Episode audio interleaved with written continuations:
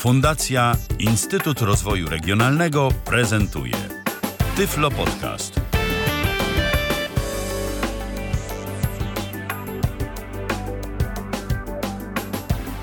Dzień dobry, witam serdecznie w kolejnym Tyflo Podcaście. Ala Witek z tej strony. Jest mi niezmiernie miło, że zechcieli Państwo spędzić e, z nami e, kolejne czwartkowe popołudnie. Moim i Państwa gościem jest dziś zgodnie z zapowiedzią Magdalena Szyszka. Witaj Magdo. Witam serdecznie. E, będzie dziś kolejna audycja z cyklu mm, audycji prawniczych. Jak wiemy wszyscy, nieznajomość prawa szkodzi. Bardzo się cieszę, że możemy tutaj E, zmieniać e, wraz z Magdą ten stan rzeczy, tak żeby znajomość prawa zaczęła nam pomagać. E, a dziś rozmawiać będziemy o kodeksie pracy, w kontekście kodeksu pracy jako takiego i również w kontekście mm, kodeksu pracy mm, w kwestiach zatrudnienia związanych z osobami, w kwestiach związanych z zatrudnieniem osób niepełnosprawnych. E, jeśli będą Państwo mieli do nas jakieś pytania, to oczywiście serdecznie zapraszamy do kontaktu i zachęcamy. Można to robić na dwa sposoby, zadawać pytania. Po pierwsze przez e, Skype na tyflopodcast.net, a także e, przez stacjonarny numer telefonu 123 834 835. Bardzo serdecznie zapraszamy. E, I jeszcze tutaj e, w kwestii takiej formalnej chciałabym przypomnieć co, to, o czym mówiłam na początku pierwszej audycji. Będę to powtarzała w każdej, przy każdym kolejnym spotkaniu z Magdą. Chciałabym Państwa uczulić na coś takiego, że to, o czym my tutaj mówimy, to jest przedstawianie stanu prawnego, czyli tego, co jest zapisane w kodeksach na dzień dzisiejszy. Czyli musimy e, mieć na uwadze, że mm, zawsze zanim zaczniemy rozpatrywać jakąś naszą sprawę, którą jesteśmy zainteresowani, musimy sięgnąć do źródeł prawa, żeby sprawdzić, czy nic się nie zmieniło. I kolejna sprawa, którą trzeba mieć na uwadze, to to, że e, litera prawa jest literą prawa, ale podlega e, zarówno w sądach, jak i w instytucjach państwowych interpretacji. I sam fakt, że prawo stanowi tak czy inaczej w danej kwestii, jest jakby podstawą do rozpatrywania tego, natomiast brane są pod uwagę różne okoliczności i niekoniecznie e, ostateczna decyzja musi być e, wydana dokładnie co do joty w takim, e, w takim zakresie, jakby to było, jakby to wynikało z tego, co stricte kodeks stanowi. Dobrze, to myślę, że po tym, na co staram się Państwa uczulać, możemy przejść już e, do naszego e, kodeksu pracy. To może właśnie o tej literze prawa na początek. E, jakie są źródła prawa, Magdo, omawiające właśnie prawo pracy, wszelkie kwestie związane z prawem pracy i również z zatrudnieniem osób niepełnosprawnych?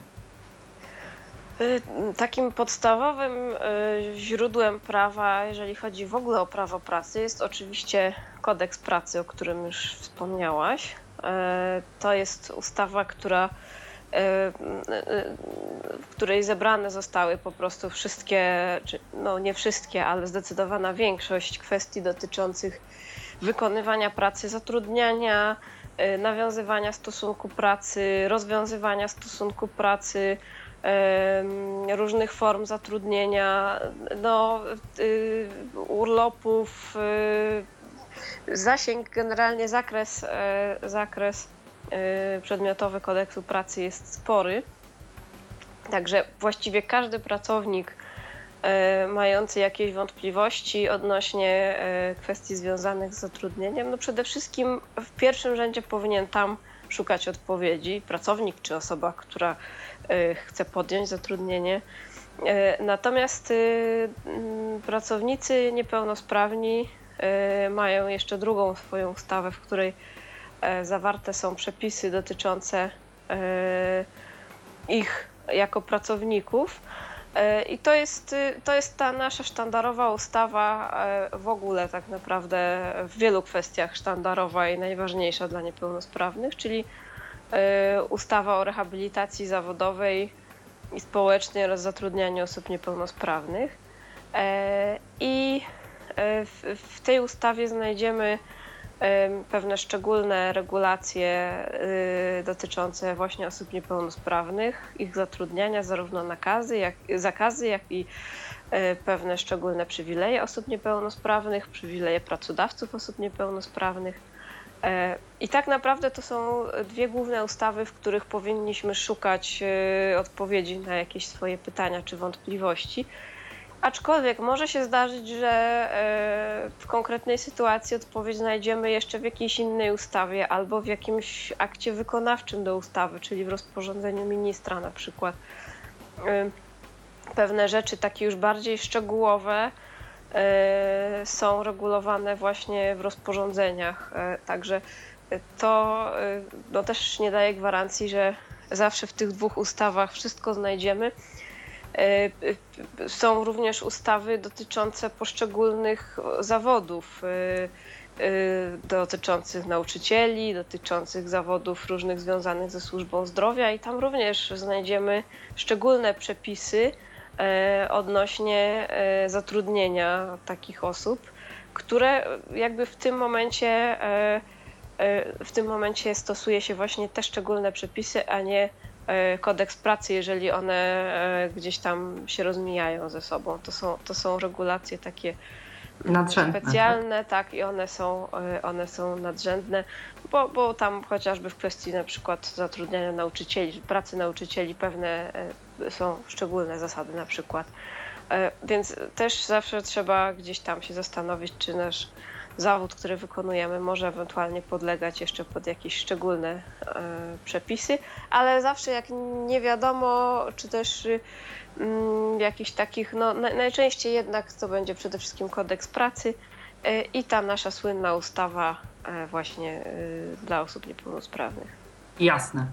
E, to porozmawiajmy teraz e, o takiej sytuacji jakby już bardziej uszczegółowionej. W momencie, kiedy zastanawiamy się e, nad podjęciem pracy na jakimś konkretnym stanowisku, zanim, że tak powiem, podejmiemy wszelkie czynności związane z tym zatrudnieniem, jakie tutaj kwestie w naszym przypadku osób niepełnosprawnych E, są decydujące. Mm, oczywiście wiemy już o kodeksie pracy e, i o ustawie dotyczącej zatrudnienia osób niepełnosprawnych, ale co też powinniśmy brać pod uwagę? E, czy to będą zapisy w orzeczeniach, opinie lekarza medycyny pracy, czy też tutaj kwestią mm, jakby taką decydującą będą wewnętrzne regulaminy w miejscu, w którym chcemy podjąć pracę bo jak wiadomo, e, też ze względu na jakieś e, ograniczenia związane z naszym stanem zdrowia, nie w każdym zawodzie jednak tą pracę możemy podejmować. Mm, oczywiście. Znaczy, e, no przede wszystkim to chyba powinniśmy zdroworozsądkowo podejść do tematu i sami się zastanowić nad tym, co jesteśmy w stanie wykonywać, a co nie, i nie pchać się do wykonywania jakichś takich prac, które już są zupełnie zupełnie nie dla nas. E, no ale to myślę, że jednak każdy z nas, czy prawie każdy, e, tak do tego podchodzi. E, jeżeli chodzi o orzeczenia, orzeczenia dotyczące zdolności do pracy, czy też niezdolności do pracy, wiem, że czasami w tych orzeczeniach znajdują się jakieś tam wskazania, że zatrudnienie tylko w, gdzieś tam w warunkach pracy chronionej ja nie wiem, czy to się jeszcze wpisuje do tych orzeczeń, szczerze mówiąc. Gdzieś ktoś kiedyś wspominał, że chyba już się tego nie wpisuje, ale nie, nie dam głowy za to, bo to jakoś nie do końca, nie wiem, czy to wynikało z jakichś przepisów, czy to taka po prostu praktyka była E, ja się tam przyjęta. spotkałam z taką e, adnotacją praca dla osoby niewidomej i tutaj to już e, pozostawia no, duże pole do interpretacji. Brzmi dziwnie. Brzmi mówiąc, dziwnie, no. ale z drugiej strony jest na pewno lepszą adnotacją niż ta o pracy w warunkach chronionych, bo jeśli nasz pracodawca uzna na przykład, nie wiem czy dobrze myślę, popraw mnie jeśli źle, że ta praca, którą chcemy podjąć jest pracą dla osoby niewidomej, w sensie takim, że możemy ją wykonywać, to jakby nie narzuca to nam żadnych żadnych przeciwwskazań do wykonywania tego konkretnego. Y, no zgadza się, natomiast tylko pytanie, no to właściwie po co w ogóle taki zapis? No bo do takich samych wniosków może sobie ktoś dojść, jak nie ma nic, tak? Mamy tylko orzeczenie o, o zdol- niezdolności do pracy częściowej czy całkowitej.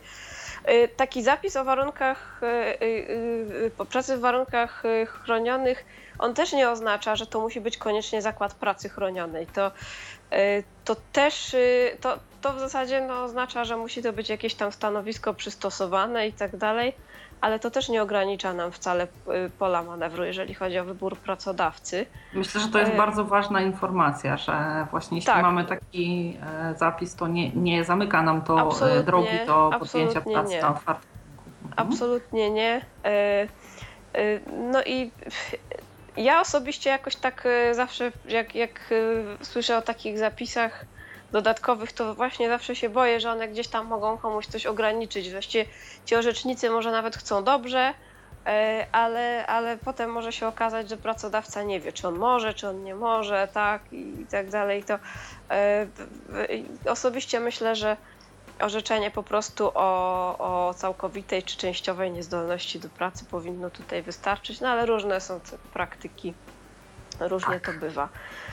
E, E, jeże- Jeżeli chodzi o e, lekarza medycyny pracy, każdy pracownik podejmujący zatrudnienie musi przejść badania i musi mieć tutaj odbity odpowiedni papierek od lekarza medycyny pracy, że no, nie ma przeciwwskazań do wykonywania pracy na danym stanowisku. W związku z czym wizyta u lekarza medycyny pracy jest absolutnie konieczna przed podjęciem zatrudnienia, z tym, że raczej się te wizyty odbywa już w momencie, kiedy mamy y, y, tak naprawdę decyzję o zatrudnieniu nas i pracodawca nas wysyła na takie badania, e, bo wtedy jest mowa o konkretnym stanowisku. e, Idziemy do lekarza, z którym nasz pracodawca ma podpisaną umowę, albo powinien przynajmniej mieć. Czasami ją podpisuje właśnie w tym momencie, kiedy nas zatrudnia, jak to jest jakiś tam mały pracodawca. E, No i również koszty wizyty takiej u lekarza medycyny pracy powinien ponieść pracodawca. E, Tutaj e, no, ci lekarze medycyny pracy niekoniecznie są zorientowani w pewnych specyficznych sytuacjach, takich jak na przykład w wypadku osób niewidomych, więc różne reakcje się zdarzają. Ja u takiego lekarza osobiście byłam raz, jakoś bez problemu mi się udało przekonać, że ja wiem, co ja mogę i, i ja, mm, ja sobie poradzę, jest okej, no to pani doktor powiedziała, skoro tak, to okej, podbiła. No ale wiem, że różnie, różnie się tam zdarza. Tak, czasami nawet e, proszą lekarze medycyny pracy o dostarczenie e, jakiejś opinii od lekarza prowadzącego. W naszym wypadku to będzie lekarz okulista najczęściej. E, Jeśli są bardzo skrupulatni i na przykład obawiają się, e, ja spotkałam się z taką sytuacją, kiedy lekarz, no czemu też właściwie trudno się dziwić, e, nie był zorientowany e, w tym, jak osoba niewidoma korzysta z e, komputera, czy też No osoba tak. niedowidząca. I po prostu obawiał się tego, że tak, to było w przypadku osoby niedowidzącej. E, Z, e, po prostu e, poprosił o wydanie opinii przez lekarza okulistę, czy praca przy komputerze, czytanie z ekranu i tak dalej nie będzie miało negatywnego wpływu na wzrok tej osoby. Więc No ja wam wejdę w dyskusję na moment, bo też mi się przypomniała taka dosyć ciekawa sytuacja z mojego własnego doświadczenia.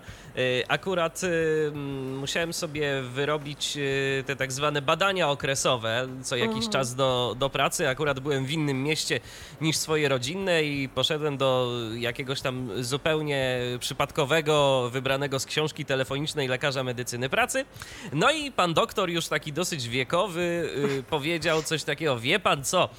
Ja widzę, że pan nie widzi, ale to, że pan nie widzi, to mi jest jeszcze potrzebne zaświadczenie od okulisty. Pan do okulisty pójdzie i, i niech okulista napisze, że pan nie widzi. No tak. O wow. No, także to, to, to w ramach takiej ciekawostki No to jest daleko, daleko posunięta ostrożność. Tak, znaczy- ale jednak potwierdza to właśnie, co, No. o czym mówimy, że, że może się zdarzyć taka sytuacja i, i jakby tutaj lekarz medycyny pracy, zgodzisz się ze mną, Magdo, ma pełne prawo, żeby po prostu od nas takiej opinii e, chcieć. Oczywiście, ja w ogóle uważam, że e, jeżeli lekarz medycyny pracy znajduje się w sytuacji, kiedy nie bardzo wie, co ma zrobić, to już lepiej niech on poprosi o opinię od innego lekarza, niż ma nam powiedzieć, nie, absolutnie ja się nie zgadzam, tak? I zablokować możliwość podjęcia zatrudnienia, więc e, w ogóle jestem no, tak naprawdę ogólnie tego zdania, że jak ktoś się na czymś za dobrze nie zna, a są specjaliści od tego, to ich opinii trzeba zasięgać, więc rzeczywiście e, nie dziwi mnie specjalnie to, że przeciętny lekarz medycyny pracy w jakiejś tam miejscowości niedużej może, y, może po prostu nie być zorientowany w tym, jak funkcjonuje osoba niewidoma w pracy, jak obsługuje komputer. Jeszcze może osoba całkiem niewidoma, no to jeszcze nawet taki lekarz, jak tego nie do końca ogarnia, no to jak mu się powie tam, że z gadaczem, że coś tam, to on może jeszcze jakoś tego. Ale oni chyba mają duży problem z osobami takimi właśnie niedowidzącymi, kiedy no, oni nie wiedzą, czy, czy to patrzenie w ekran, czy to właśnie nie zaszkodzi i tak dalej.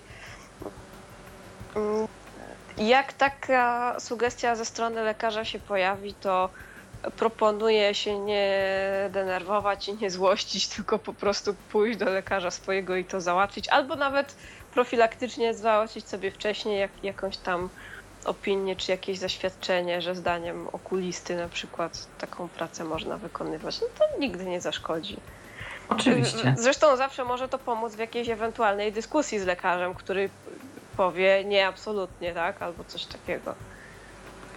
No tak, to y, medycynę y, pracy y, wiemy, kodeks pracy, nasz zdrowy rozsądek i oczywiście zdanie pracodawcy co do tego, czy konkretne stanowisko możemy się ubiegać. Tutaj jest wiążące, bo tak naprawdę jeśli pracodawca y, dojdzie do wniosku, że jednak na tym stanowisku nie może nas zatrudnić, to generalnie nie ma chyba takiej siły, która mogłaby go do tego zmusić, tak? No nie Może- ma, nie ma. Można próbować negocjować jakiś okres próbny, jakiś, y, nie wiem, e, no coś tam można próbować, ale, ale tak naprawdę no, dużo się mówi o jakimś tam równym traktowaniu, zatrudnieniu i tak dalej, i tak dalej. E, Ale prawda jest też taka, że no nie ma takiej możliwości, nie ma takiej siły w tej chwili, żeby pracodawcę zmusić do tego, żeby osobę niepełnosprawną zatrudnił. Em, To, to jest zawsze jednak jakaś tam dobra wola. Są różne, em, różne działania, które mają zachęcić do tego, są dofinansowania do wynagrodzeń e, pracowników niepełnosprawnych i to jest zawsze jakiś argument, e, moim zdaniem, mm, dla takiej osoby. No, natomiast pi- pracodawca jak powie nie, no to powie nie, to jest jego prawo. On tak samo każdemu innemu może powiedzieć nie. E, Może sobie dobierać zespół ludzi, których zatrudnia według różnych kryteriów, według kompetencji. No i według również y, tej sytuacji zdrowotnej, czy, czy jakiegoś y, no, kwestii tego, co, co dane osoby są w stanie robić, więc rzeczywiście tak to wygląda. Tak, to bardzo Magdo, przepraszam, dziękuję za ten e, jakby wstęp. Myślę, że kwestie podjęcia decyzji przez nas, przez lekarza, czy też przez pracodawcę e, z grubsza mamy już tutaj e, omówione. E, Chciałabym teraz przez chwilę porozmawiać z Tobą o formie i e, czasie zatrudnienia e, osób e, niepełnosprawnych. Czy y, to może pierwsze z pytań, czy osoba niepełnosprawna może pracować w nadgodzinach i na jakich warunkach? Yy, Generalnie nie. Yy, Osoby niepełnosprawne nie powinny pracować w godzinach nadliczbowych yy, i nie powinny pracować w porze nocnej. To są dwie, dwie kwestie. Mówimy o osobach o znacznym umiarkowanym stopniu niepełnosprawności. W ogóle wiele kwestii, o których dzisiaj będziemy mówić, dotyczy właśnie osób yy, niepełnosprawnych ze stopniem znacznie umiarkowanym. Y, Dużo mniej y, tych kwestii dotyczy osób y, z niepełnosprawnością lekką. Y, Jakbym gdzieś tego nie powiedziała, y, to, to proszę sobie zawsze sprawdzać czy dana kwestia tutaj dotyczy, czy nie, bo czasami można gdzieś tam to też pominąć. Jest generalnie zakaz zatrudniania właśnie w godzinach nadliczbowych i w porze nocnej. Natomiast wyjątkiem jest tu sytuacja, kiedy podejmujemy pracę przy pilnowaniu, jest to tak określone, czyli no najprościej mówiąc jakiś stróż chyba. Wiemy, że osoby niepełnosprawne są, może nie w stopniu znacznym, ale w stopniu umiarkowanym czy, czy lekkim, są nierzadko zatrudnione na takich stanowiskach. Stróże, ochrona, tak, tak właśnie. Tak. I te osoby mogą pracować w porze nocnej, mogą pracować w godzinach nadliczbowych. Istnieje również taka możliwość, że lekarz no, medycyny pracy, czy lekarz taki, który gdzieś tam powinien właśnie się niejako opiekować pracownikami danego zakładu pracy, może wyrazić zgodę na pracę, zarówno w godzinach nadliczbowych, jak i w porze nocnej w wypadku osób niepełnosprawnych.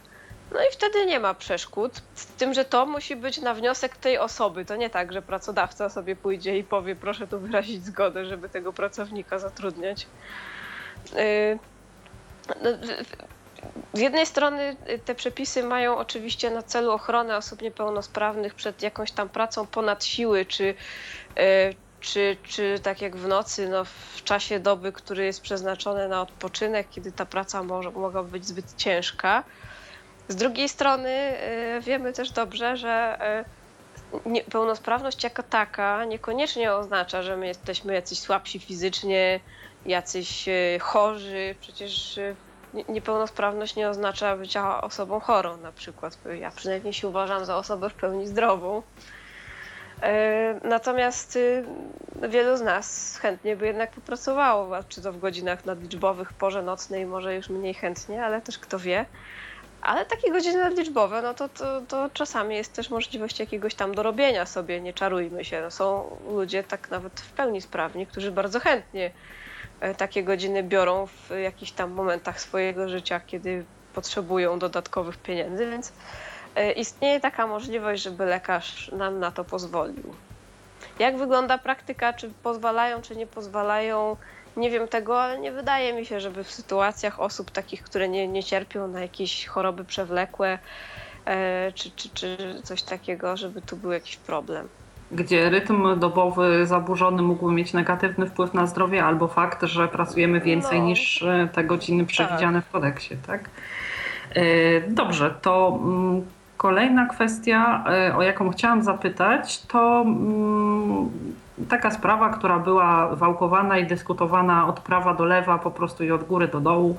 E, praca w skróconym wymiarze czasu, czyli mowa o tych sześciu godzinach jak to z tym jest? Czy to jest e, już teraz obecnie, bo zmieniały się niedawno przepisy, e, wymóg prawny stosowany obligatoryjnie w przypadku wszystkich pracowników z stopniem, z orzeczeniem o stopniu niepełnosprawności mm, umiarkowanym bądź no, jaki jest ten e, głębszy. Znaczny. Znacznym, tak, właśnie. E, czy też e, tutaj możemy na przykład właśnie po wydaniu opinii przez lekarza medycyny pracy, czy też naszego lekarza podejmować pracę w tym takim powiedzmy ogólnie przyjętym wymiarze, albo też jest to kwestia do negocjacji z naszym pracodawcą. Jak to wygląda od strony prawa?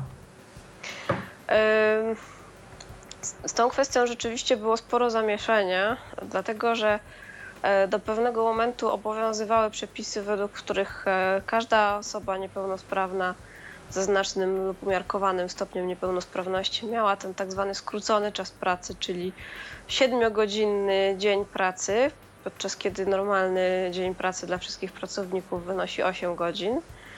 E, to jest czas pracy skrócony, oczywiście, który nie pociąga za sobą zmniejszenia wynagrodzenia takiego pracownika. De facto nawet można powiedzieć, że jego godzinowe wynagrodzenie e, musi tutaj być wyższe, żeby to się wszystko wyrównało.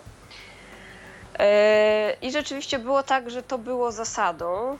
Taki siedmiogodzinny dzień pracy był zasadą w wypadku osób niepełnosprawnych.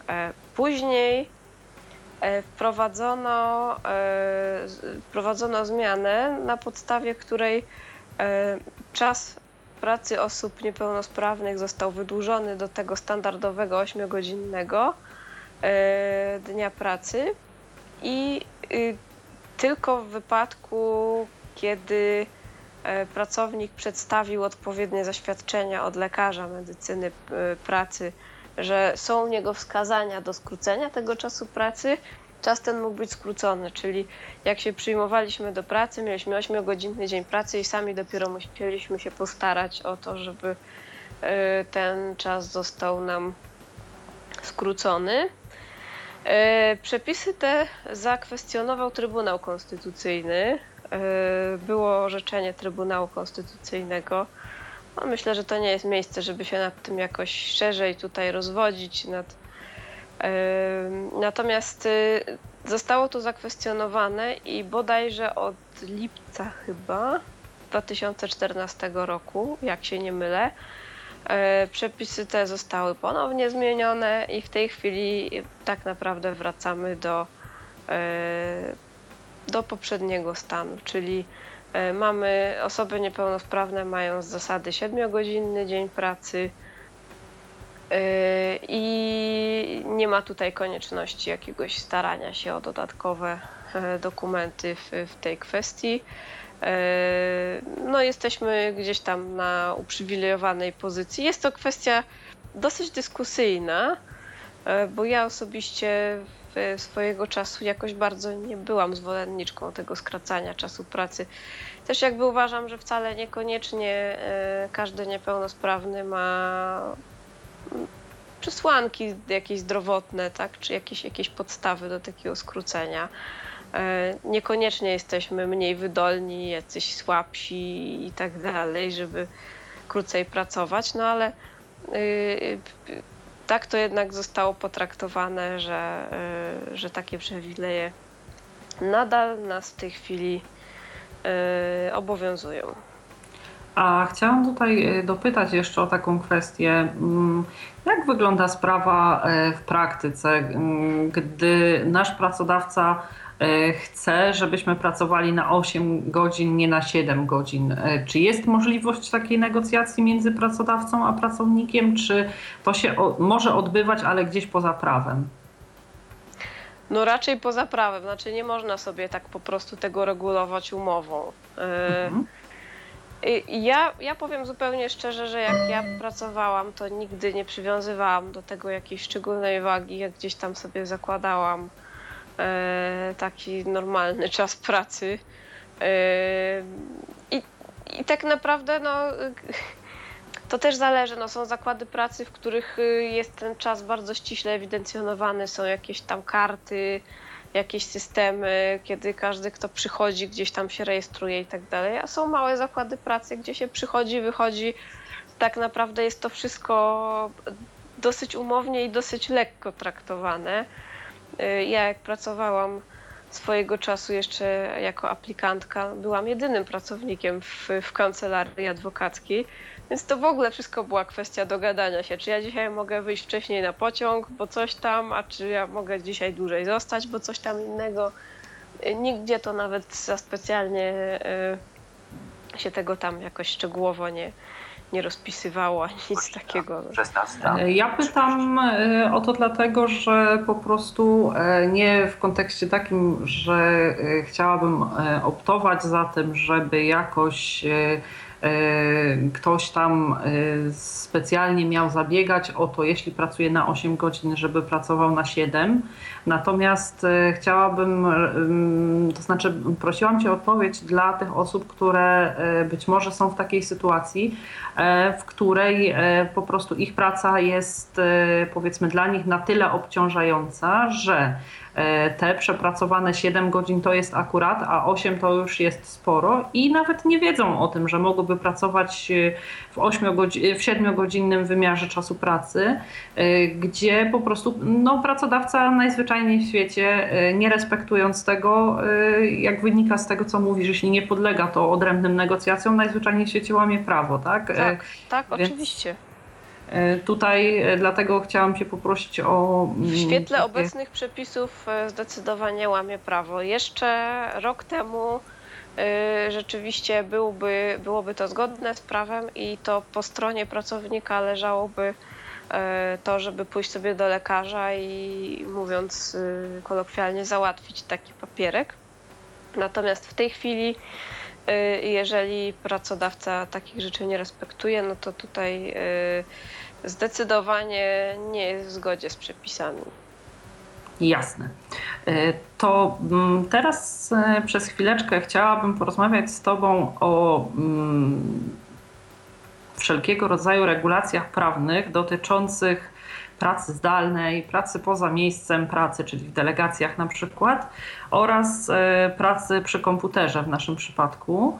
I pierwszym z pytań, e, jakie chciałabym Ci zadać, e, jest pytanie o to, czy prawo przewiduje jakieś odrębne regulacje dla osób wykonujących pracę zdalną, czyli my pracujemy poza siedzibą naszego pracodawcy, tak?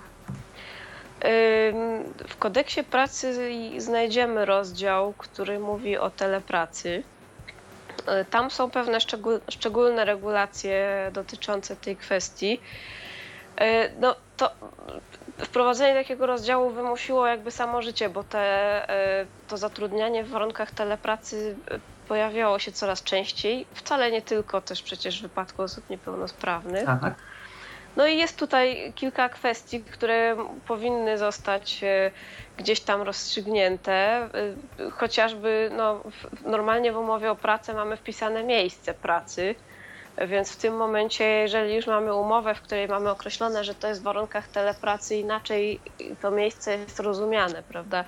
E, nie musi to być siedziba, siedziba pracodawcy. Ale przepraszam, zasady... Magdo, jeszcze y, zanim y, następną myśl, jednak nawet jeśli mamy tą umowę o telepracy i nie jest to siedziba, to w tej umowie to miejsce również powinno być zaznaczone, gdzie się ta praca odbywa, prawda? Powi powinno być zaznaczone, przy czym tak naprawdę, no, w, jeżeli my pracujemy w warunkach telepracy, E, to nikt nas też jakoś za specjalnie z tego nie rozlicza, czy my to robimy w swoim domu, czy jesteśmy u dziewczyny w domu, tak, czy u kogoś tam innego. Nie, nie, chodziło mi e, jedynie o y, taki y, sam y, zapis, po prostu element tej, tej umowy, że mimo iż prawo stanowi o tym, że właśnie nie w siedzibie, to mm, jednak ta umowa powinna zawierać miejsce, w którym. Wiesz dlaczego o to pytam? Yy, była sytuacja taka, mm, którą znam z autopsji. Osoba była zatrudniona mm, przy przeprowadzaniu audytów, yy, mhm. czy jako praca zdalna, tak? Yy, u siebie w, w domu miała pracować i e, pewnego dnia zapytała mm, swojego pracodawcę, czy po prostu może tą telepracę wykonać e, w jakimś tam innym miejscu, tak? E, potrzebowała przyjechać gdzieś tam, mniejsza z tym. I pracodawca odmówił, stwierdził, że po prostu jeśli w umowie jest zapisane, że miejscem pracy jest to konkretne, zapisane na stałe, to niestety nie może być ta praca wykonywana w innym miejscu. Dlatego pytam. Znaczy, to mi się wydaje przesadą. E, tak szczerze mówiąc, to pracodawca nawet w ogóle nie musi wiedzieć o tym, że my jesteśmy. No tak, ale ten człowiek po prostu chciał być w porządku. No. Zapytał, e, no. E, to znaczy, ja. W, w, rozdziale tym w kodeksie pracy dotyczącym telepracy tam nie ma nic na temat tego, czy to miejsce pracy musi być wpisane w umowie. Mhm. Natomiast generalnie w przepisach dotyczących umów o pracę rzeczywiście to jest. E, ja, ja, bym się tutaj zastanawiała, szczerze mówiąc, e, czy to jest konieczne, ewentualnie czy w takim wypadku nie można szerzej tego miejsca e, jakoś określić. Generalnie ono nie powinno być określone szeroko w rodzaju cała Polska. Natomiast no nie wiem, Powiem szczerze, że ja nie do końca wiem, jaka jest praktyka w wypadku telepracy, bo nie robiłam nigdy takich umów, nie mhm. pisałam, nawet szczerze mówiąc nie widziałam nigdy takiej umowy. Jakoś mi się nie zdarzyło. Bo Prawda jest taka, że przepisy przepisami, natomiast na podstawie tych samych przepisów można wypracować bardzo różne praktyki. I to jest też kwestia tego, jak e, pewne rzeczy się praktykuje. Trzeba by było już trochę wgłębić bardziej w temat. Jasne. E, Jasne. Jak, jak to z tym miejscem pracy jest, jest w tym wypadku. E, bo o ile na przykład pracodawca E, pracownikowi, który pracuje na miejscu u niego gdzieś tam w zakładzie pracy, ma obowiązek zapewnić pewne warunki, chociażby sanitarne yy, i tak dalej, o tyle on tego obowiązku już absolutnie nie ma odnośnie telepracy, prawda? Jeżeli my pracujemy u siebie w domu, to już jest nasza broszka, jak my w tym domu mamy pracodawca ma nam zapewnić stanowisko pracy, czyli e, niezbędne urządzenia, oprogramowanie i tak dalej, e, to na pewno. Lub ewentualnie wypłacać ekwiwalent za korzystanie z własnego sprzętu. E, Jasne coś e, w tej kwestii tej telepracy, bo przerwałam Ci wcześniej, czy już... E, nie, myślę, że to wszystko. wszystko. Tak? Myślę, że to. Okay. To teraz e, kolejna ważna kwestia i taka mm, powiedzmy dość zawiła wydaje mi się, a mianowicie delegowanie pracowników niepełnosprawnych przez pracodawcę do umow, poza, do miejsc poza umownym miejscem pracy. Nieważne, czy to jest telepraca, czy to jest e, określane jakoś tam praca zdalna, czy jaka. Mamy w e, umowie mm, zapisane miejsce, gdzie tą pracę wykonujemy, ale pracodawca deleguje nas do wykonywania pracy gdzieś indziej. Czy w przypadku osób niepełnosprawnych e, prawo jakoś inaczej tutaj stanowi, albo w ogóle jak stanowi kodeks pracy? Pytam o to z punktu widzenia mm, naszego bezpieczeństwa. Praca w delegacjach związana jest z podróżowaniem, związana jest z przebywaniem w miejscach nowych dla nas, co może się wiązać, nie mówię, że musi, ale może się wiązać z wystąpieniem po prostu jakichś nieszczęśliwych wypadków.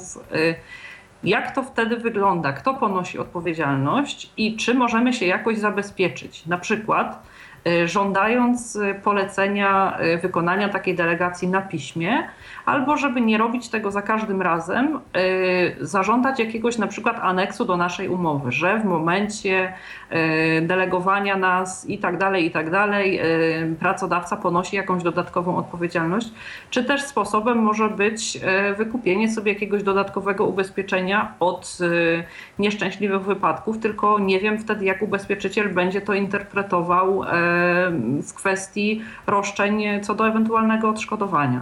Tutaj co możesz w tej kwestii Magdo ewentualnie powiedzieć? To znaczy tak, e, nie ma, przynajmniej z tego co jest mi wiadomo, jakichś szczególnych regulacji dotyczących delegacji osób niepełnosprawnych. E, no, pracodawca e, wysyłając pracownika na delegację powinien E, jakoś rozsądnie podejść do tematu, nie wysyłać go w jakieś, nie wiem, zupełnie dziwne miejsca, e, gdzie e, to zagrożenie w jakiś sposób mogłoby być większe. Natomiast pracodawca przede wszystkim ponosi koszty zarówno naszego przejazdu, jak i naszego zakwaterowania gdzieś tam w jakimś innym miejscu, tam gdzie mamy wykonywać pracę. Tak. Więc no, jestem przekonana, że na przykład w wypadku osoby e, niepełnosprawnej e, tutaj zdecydowanie zasadne byłoby no, na przykład żądanie e, pokrycia kosztów, nie wiem, taksówki z dworca gdzieś tam do miejsca zakwaterowania, tak, żeby się nie tłuc autobusem czy czegoś w tym rodzaju. Zresztą podejrzewam, że większość w miarę rozsądnych pracodawców dokładnie tak by zrobiła. Choć oczywiście, no wiadomo, z tym to, to, to w praktyce różnie bywa. E, jeżeli chodzi o, o, o ten jakby sposób, y, y, y, no zawsze dobrze mieć takie jakieś, e, jakieś potwierdzenie na piśmie tego, że to pracodawca zdecydował, że mamy na, taką, na taki wyjazd służbowy, podróż służbową się udać. E, mogę Magdo na chwilkę? Bo wiesz, Jasne. ja po prostu pytam o to, żeby zabezpieczyć się przed taką sytuacją. Pracodawcy to też ludzie. I w momencie, kiedy zdarzy się taka sytuacja, że ulegniemy naprawdę ciężkiemu wypadkowi, jeśli nie mamy żadnej informacji na piśmie o tym, że pra- pracodawca nas wydelegował, e, będziemy się domagać od niego odszkodowania, on najzwyczajniej w świecie może powiedzieć, ta Wyprzeć. osoba ma w umowie wpisane miejsce pracy w domu, gdzie ona była, no po prostu ja już za to nie odpowiadam, tak? Tak, I no zostajemy dlatego- na lodzie w tym momencie. Dlatego, dlatego jak najbardziej byłabym za tym, żeby jakieś, y, jakieś potwierdzenia rzeczywiście na piśmie mieć od pracodawcy, że on nas tam i tam wysyła na jakiś określony czas. e, najlepiej. Y, Oczywiście y, można w umowie zawrzeć jakieś szczególne regulacje dotyczące tej kwestii, jak to powinno wyglądać. O ile one nie są sprzeczne z zasadami kodeksu pracy, a kodeks pracy tego jakoś szczegółowo bardzo nie reguluje, e, to jak najbardziej również taki sposób e, e, załatwiania tej sprawy możemy e, sobie w umowie zawrzeć. Natomiast e, generalnie, jeżeli pracownik, czy to sprawny, czy niepełnosprawny, ulegnie jakiemuś wypadkowi, zarówno w pracy, jak i w drodze z pracy, czy do pracy, więc tym bardziej na delegacji, dajmy na to w drodze na delegację, tak, czy e, gdzieś tam do miejsca pracy, do miejsca e, zakwaterowania e, w tym czasie, no to tutaj to się kwalifikuje jako wypadek przy pracy zdecydowanie i tam też są jest to już e, w jakiś sposób korzystniejsze dla, e, dla pracownika. Natomiast faktycznie no, y, y, praktyka, ja szczerze mówiąc nigdy o tym nie myślałam w takich kategoriach, ale rzeczywiście no, praktyka e, może tu być taka, że pracodawca może się rzeczywiście wyprzeć e, tego, że, że pracownika gdzieś tam posłał. E, Więc e, no, najlepiej by było na pewno mieć to w jakiś sposób e, na piśmie. Jeśli nawet nie na piśmie, w sensie na kartce z podpisem, to nie wiem, w mailu, e, w jakiejś takiej formie, którą e, dałoby się przedłożyć jako dowód po prostu. Jasne. To również za te informacje bardzo Ci dziękuję. Teraz e, chciałabym Cię zapytać o mm, następującą kwestię. Mm, e, Czy prawo pracy e, określa czas, który maksymalnie w ciągu jednego dnia pracownik niepełnosprawny może przepracować przy komputerze? Bo wielu z nas pracuje, y, czy tutaj jakieś regulacje są, a jeśli nie dotyczą w szczególności osób niepełnosprawnych, to jakie są te ogólne regulacje wynikające z kodeksu pracy? E, Generalnie nie ma ograniczenia e, czasu, jaki można spędzać przy komputerze. To dotyczy zarówno pracowników sprawnych, jak i niepełnosprawnych.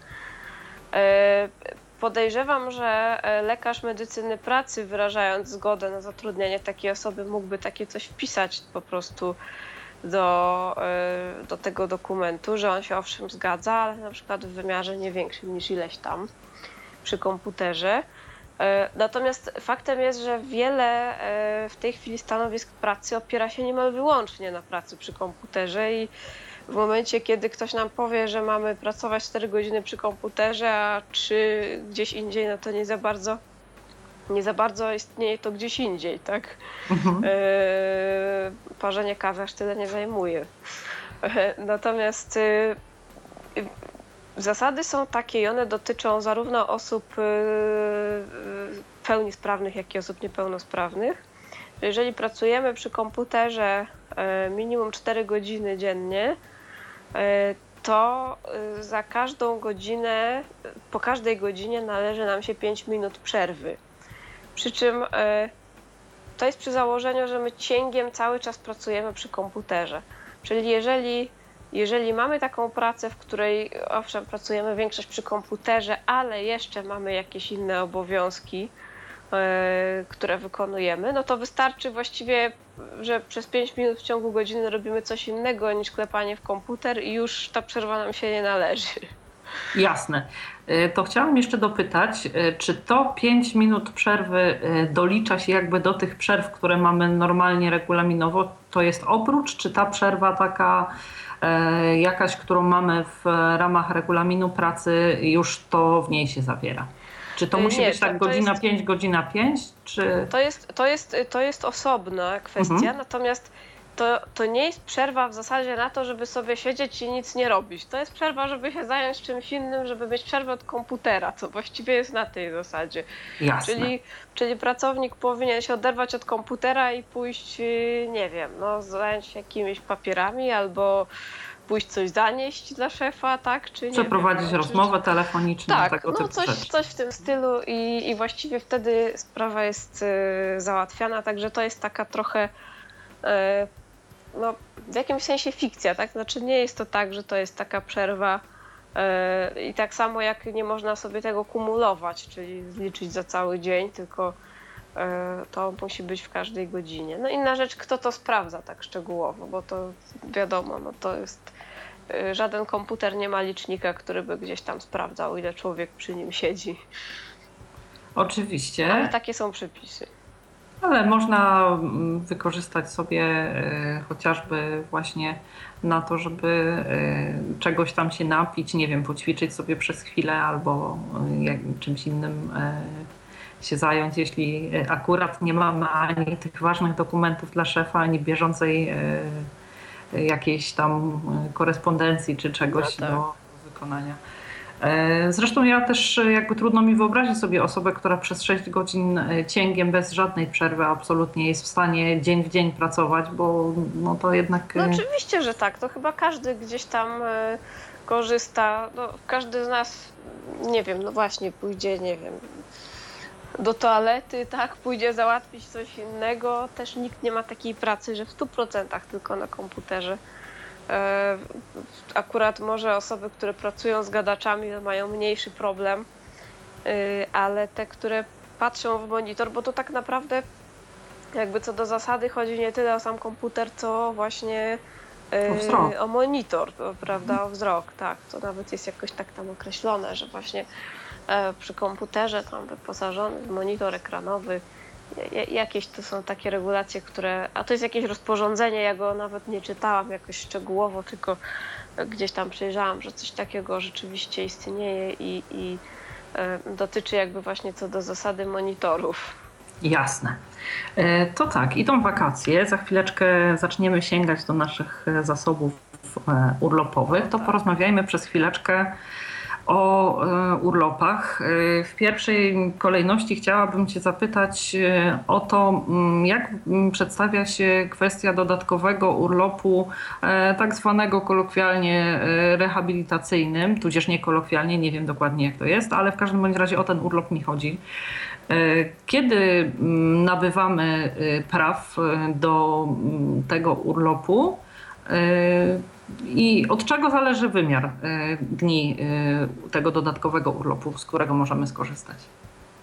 E, wymiar tego dodatkowego urlopu jest stały generalnie, to znaczy wynosi on 10 dni. Są to dni robocze, tak samo jak w wypadku tego podstawowego urlopu wypoczynkowego, bo to jest tak naprawdę dodatkowy urlop wypoczynkowy. On się po prostu tak nazywa dodatkowym urlopem. Mamy standardowy ten podstawowy urlop wypoczynkowy, który mamy w wymiarze 20 albo 26 dni i do tego osoba niepełnosprawna ma również dodatkowy urlop właśnie w wymiarze tych 10 dni. Prawo do tego urlopu, do pierwszego urlopu. Przepraszam Cię, Magdo, że tak wchodzę Ci w słowo co chwilę. E, tutaj jeszcze mm, jedna jest kwestia taka, że mm, urlop ten rehabilitacyjny, e, bo powiedziałaś o tym, że dziesięciodniowy, on jest dziesięciodniowy w momencie, kiedy umowa e, obejmuje okres całego roku. Oczywiście, jeśli e, obejmuje mniejszą część niż cały rok, to liczba tych dni jest dzielona proporcjonalnie do miesięcy, które w danym roku przepracujemy. Tak? tak, z tym, że właśnie tu, tu jest ta kwestia, że ten normalny urlop wypoczynkowy My pracując u pracodawcy właściwie sobie nabywamy z biegiem czasu, z każdym miesiącem. Mhm. Natomiast u, w wypadku urlopu dodatkowego ten y, pierwszy urlop nabywamy dopiero po przepracowaniu roku, całego roku, mhm. Y, od chwili uzyskania orzeczenia o niepełnosprawności, jeżeli uzyskaliśmy je już w czasie zatrudnienia. Tak. I dopiero wtedy nabywamy sobie te 10 dni urlopu musimy mieć ten rok przepracowany. E, I wtedy, nawet jeżeli to nabędziemy w grudniu, dajmy na to, to mamy ten urlop 10-dniowy i od stycznia już nam przypada e, kolejny ten urlop e, za, za kolejny rok. Już potem się to liczy według lat kalendarzowych i później rzeczywiście, jeżeli na przykład przepracujemy gdzieś tam zakończymy pracę u danego pracodawcy w połowie roku, to mamy tak jak urlop wypoczynkowy, mamy połowę tego, to co nabyliśmy sobie już y, z, z czasem. Natomiast y, ten pierwszy, no jest to taka jakaś specyficzna regulacja, że ten pierwszy urlop 10-dniowy się nabywa po przepracowaniu roku dopiero. Jest to w, swego rodzaju logika, bo jeśli ktoś przepracował rok, no to też nie może mieć tego urlopu mniej niż przypada na rok wymiar. No, e, no tak, no tak. E, natomiast. Tak?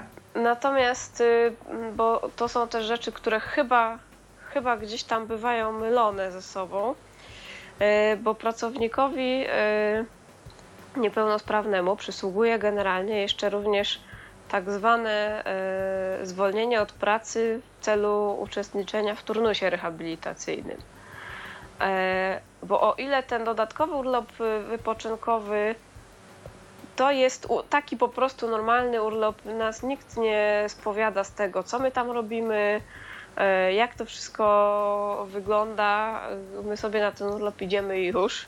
Nie musimy w żaden e... sposób dokumentować, uzasadniać. Nie, nie musimy... Pracodawca nie pyta nas o cel tego urlopu. Tak? Absolutnie tak? nie. Mhm. Natomiast e, jeżeli chcemy skorzystać z tak zwanego zwolnienia od pracy właśnie do celu uczestniczenia w turnusie rehabilitacyjnym, to po pierwsze musimy przedłożyć skierowanie na taki turnus pracodawcy e, i po drugie e, to już tak naprawdę w sensie formalnym nie jest urlop. To jest, to, to się tak nazywa, zwolnienie od pracy z zachowaniem prawa do wynagrodzenia. E, I tutaj jest taka ciekawa regulacja, że to nie jest tak, że my mamy załóżmy 26 dni urlopu plus 10 dni dodatkowego plus 21 jeszcze tego na turnus rehabilitacyjny ponieważ one to zwolnienie od pracy e, na turnus e, łącznie z urlopem dodatkowym nie mogą przekroczyć 21 dni. Aha, czyli, czyli ewentualnie czyli dodatkowe może być 11. Może być dodatkowe 11, tak dokładnie. Mhm. Także to jest taka rzecz, którą, o której też warto wiedzieć i warto pamiętać. No i ten, to zwolnienie od pracy na, na turnus no siłą rzeczy musi być udzielone, że tak powiem, w całości tyle, ile jest potrzebne na dany turnus. Nie ma możliwości tego podzielić. E, urlop ten rehabilitacyjny może być podzielony, znaczy ten, e, no, dodatkowy, przepraszam, może być podzielony, e, nie ma tutaj żadnego problemu z tym, on nie musi być wykorzystany w, w 10 dni cięgiem. I również jeżeli ktoś z tytułu wykonywanego zawodu Y, ma inną podstawę do uzyskania dodatkowego urlopu. Takie dodatkowe urlopy mają, zdaje się, nauczyciele, y, mają na pewno sędziowie. To już nie ma prawa do dodatkowego urlopu z tytułu niepełnosprawności. To też nie jest tak, że mamy dwa. No tak, ale te w przypadku, nie wiem jak jest w przypadku sędziów, ale te dla nauczycieli mogą sięgać nawet roku, więc y, tutaj chyba kwestia związana z dodatkowym urlopem no, byłaby już swego rodzaju kuriozum, gdyby no, jeszcze... Nie, nie, wiem szczerze mówiąc, jak to tam dokładnie jest z tymi nauczycielami. To znaczy, to ale... są chyba o tych urlopach zdrowotnych e, mówisz, tak? Gdzie nauczyciele... E, nie, nie, nie, nie, to jest jeszcze coś innego, Aha. ale właśnie, właśnie e, gdzieś tam znalazłam taką informację, że właśnie nauczyciele mają jeszcze ponad te 26 dni czy 20 tego normalnego urlopu mają jakiś dodatkowy. Ja nie wiem, szczerze mówiąc, jak to nie A to ja w takim razie też nie, bo ja właśnie mówiłam w kontekście tego roku o tych urlopach które przysługują nauczycielom. Ale ważna informacja tutaj taka, co dla mnie też jest swego rodzaju e, nową kwestią, że urlop ten dodatkowy, dziesięciodniowy można wybierać dowolnie, możemy wybierać sobie 4 i 6, tak, do, do niego 3, 4 i 3. Do niego się stosują generalnie przepisy dotyczące urlopu wypoczynkowego i on jest traktowany tak w praktyce jak urlop wypoczynkowy. Jasne. E, to... Oczywiście urlop wypoczynkowy, jeszcze przepraszam, że wejdę w tak? słowo, powinien być udzielany w taki sposób, żeby przynajmniej e, przynajmniej 14 e, dni było tutaj cięgiem, tak? Czyli takie są zasady, żeby pracownikowi gdzieś tam nie rozbijać tego urlopu tak przez cały rok, po dwa dni na przykład, tylko żeby on sobie mógł gdzieś pojechać, jakoś, jakoś odpocząć. E, natomiast już dalsza, e, no dalszy ten urlop to już jest wszystko do jakiegoś tam uzgodnięcia sobie z pracodawcą, tak żeby to było dobre dla obu stron. Jasne, to jeszcze chciałam Cię zapytać Magdo o jedną kwestię. Czy e, w kontekście urlopu na przykład przysługuje nam powiedzmy, nie wiem, mamy umowę o pracę sięgającą powiedzmy gdzieś tam do połowy roku, więc przysługuje nam połowa tego urlopu, powiedzmy te 5 dni e, tego dodatkowego urlopu a chcielibyśmy skorzystać z urlopu dziesięciodniowego. Czy możemy łączyć ten urlop e, dodatkowy razem z urlopem e, tym wypoczynkowym, który mamy jakby mm, z automatu, mm, czyli wybierać pięć tak, dni tak, rehabilitacyjnego oczywiście. i później też nie ma żadnych przeciwwskazań. Nie ma przeciwwskazań. Tak? Ja tutaj tak pytam, bo różni pracodawcy, co ja też wiem z własnego doświadczenia i że tak powiem naszego wspólnego, w ogóle dziękuję za pomoc, e, jeśli już mamy tutaj możliwość rozmawiać z Tobą osobiście kiedyś, tak. Różni pracodawcy dowolnie e, interpretują wszelkiego rodzaju kwestie związane z urlopem. Niestety najczęściej dowolność ta e, jakby jest w kwestii na niekorzyść pracownika, na niekorzyść tak? Pracownika. No, no wy, wy, rzeczywiście wykorzystują swoją y, silniejszą pozycję po prostu w tym wszystkim to teraz porozmawiamy właśnie o tym, z czym, e, że tak powiem, korzystałam kiedyś z Twojej pomocy prawnej, e, mianowicie o urlopach, e, o urlopach, e, o planach urlopowych. E, kiedy jest sporządzany plan urlopowy, jak powinno wyglądać e, jego mm, sporządzanie? I e, w jakich sytuacjach pracodawca może nam urlopu zaplanowanego, zgłoszonego w planie urlopowym odmówić? I w tej sytuacji jakie my możemy wyciągnąć wobec pracodawcy konsekwencje. Plan urlopów tak naprawdę nie jest w tej chwili e, rzeczą obowiązkową u pracodawców. To znaczy, pracodawca można sobie ustalić, że będzie to e, urlopy będą ustalane w jakiś inny sposób. E, jest to rzecz, która się dobrze sprawdza u większych pracodawców. Jak ktoś ma jednego, dwóch pracowników, to naprawdę nie ma konieczności pisania całego no, planu urlopów, bo to się po prostu wie, ja idę wtedy, ty wtedy, tak. I, i wszystko jest jakoś tam dogadane. Natomiast e, e, plan e, urlopów no, służy temu, żeby właśnie jakoś tych, tą większą liczbę pracowników tutaj pogodzić ich interesy z interesami pracodawcy, zapewnić ciągłość pracy, zapewnić stabilność całego, całego funkcjonowania zakładu pracy, a jednocześnie właśnie, żeby te prawa pracowników dotyczące urlopów no, nie były naruszane. Generalnie no, wygląda to tak, że y, taki plan urlopów y, ktoś odpowiedzialny za to zaczyna sporządzać. Pracownicy zgłaszają jakieś tam swoje propozycje, kiedy y, chcieliby taki urlop uzyskać i w jakim wymiarze. I, i, I, pracodawca tak naprawdę podejmuje decyzję, kiedy i komu może udzielić. Zawsze gdzieś tam u większych pracodawców są spory na temat takich gorących okresów wakacyjnych, kiedy wszyscy prawie że chcieliby wyjechać sobie na urlop. E, także no jest. E, czasem bywa to, e, bywa to niełatwe, natomiast powinno być to przynajmniej w teorii robione no, w, w taki sposób, żeby jakoś y, wszyscy doszli ze sobą do porozumienia. Przynajmniej takie powinno być założenie. E, natomiast tak w praktyce no, różnie z tym bywa, nie zawsze się to tak udaje. Na pewno e, pracodawca nie może nam po prostu tak opowiedzieć, ty tego dnia tutaj sobie masz iść na urlop i koniec, a przynajmniej nie powinien.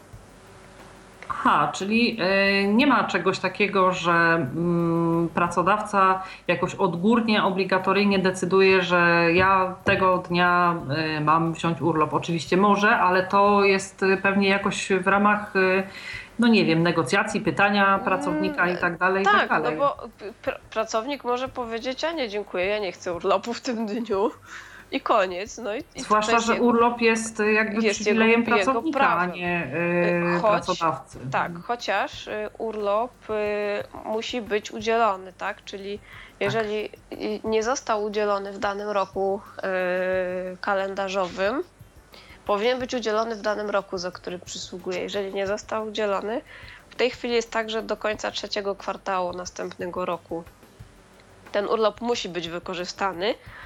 No i wtedy to jeszcze najprędzej mogę sobie wyobrazić taką sytuację, że pracodawca już trochę przymusowo pracownika wysyła na urlop, bo on mu za chwilę potem powie, ten pracownik, że nie miał urlopu, prawda?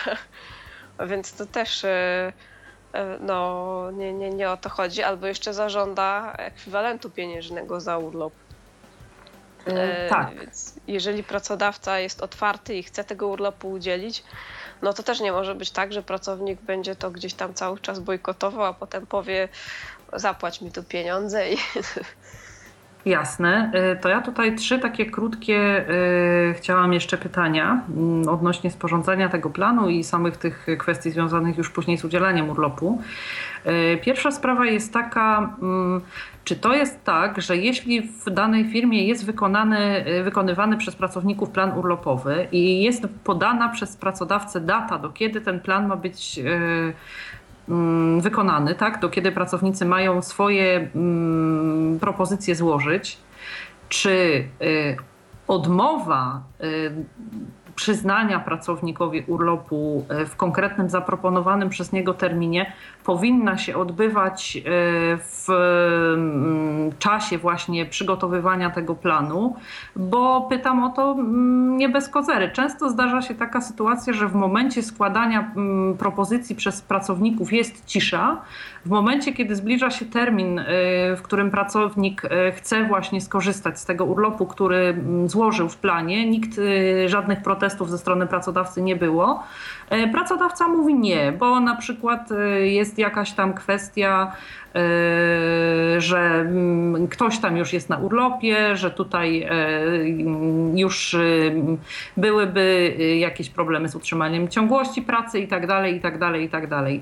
Czy tutaj jest jakaś, są jakieś wytyczne co do tego, w którym momencie pracodawca powinien, a jeśli nie, to gdy mówi nam o tym tuż przed naszym urlopem zaplanowanym, właśnie jakie konsekwencje możemy wyciągnąć w stosunku do pracodawcy?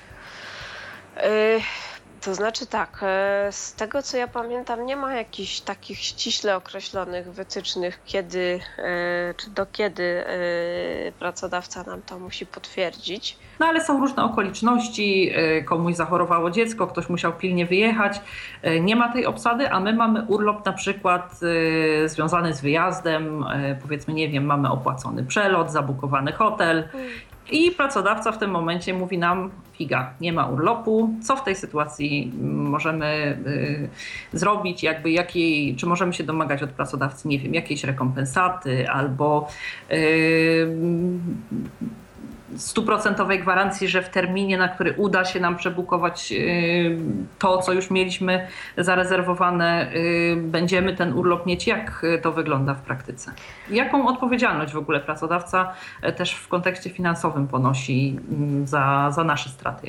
Y, to znaczy tak, zarówno kwestia e, jakiegoś przesunięcia urlopu, jak i odwołania pracownika z urlopu, bo i takie przypadki się zdarzają, to są kwestie, które e, mają charakter incydentalny, taki wyjątkowy, czyli rzeczywiście musi zaistnieć taka sytuacja, która powoduje, że ten pracownik jest niezbędny w tym czasie, że już po prostu nic się nie da e, zrobić, że jest to sytuacja, no, której się nie dało wcześniej w jakiś sposób przewidzieć. Takie sytuacje się zdarzają.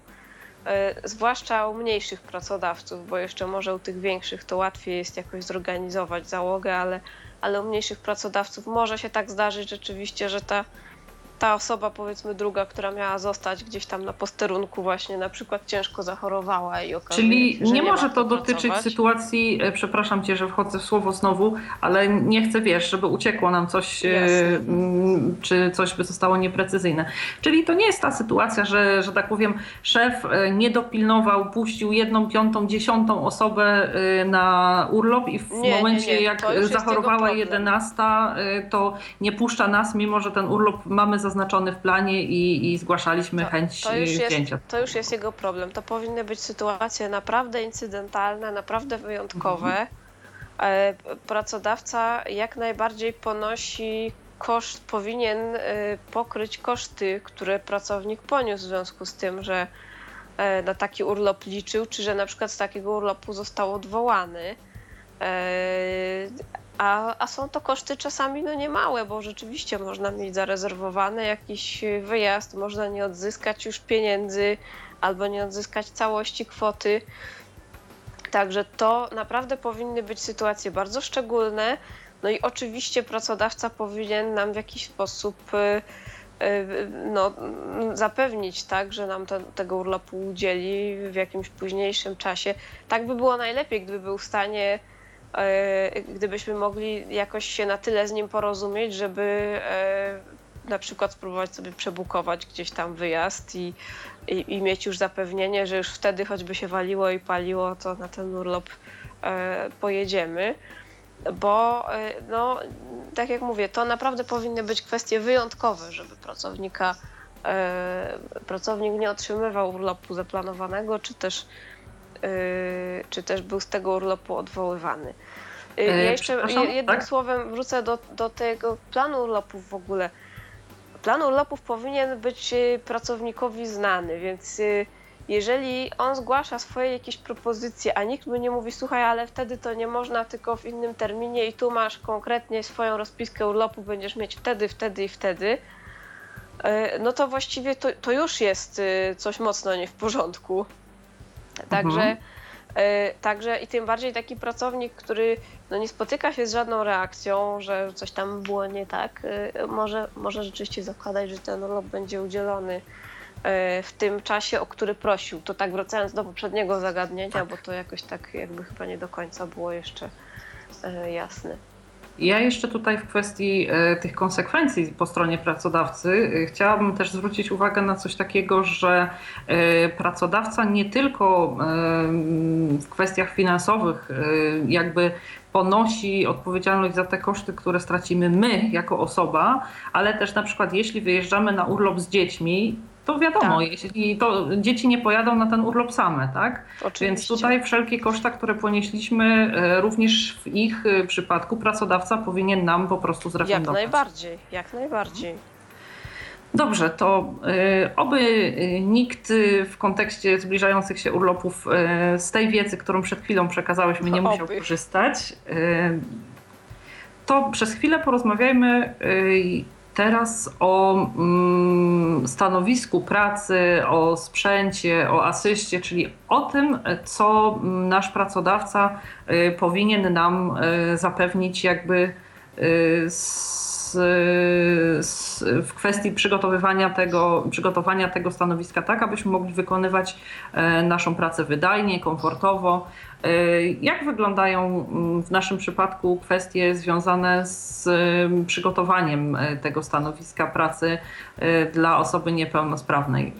Czy tutaj pracodawca musi brać pod uwagę wskazania lekarskie, nasze informacje, które mu przekazujemy? Y, Jaki jest y, tutaj ten sam początek, kiedy przygotowujemy wraz z pracodawcą nasze stanowisko?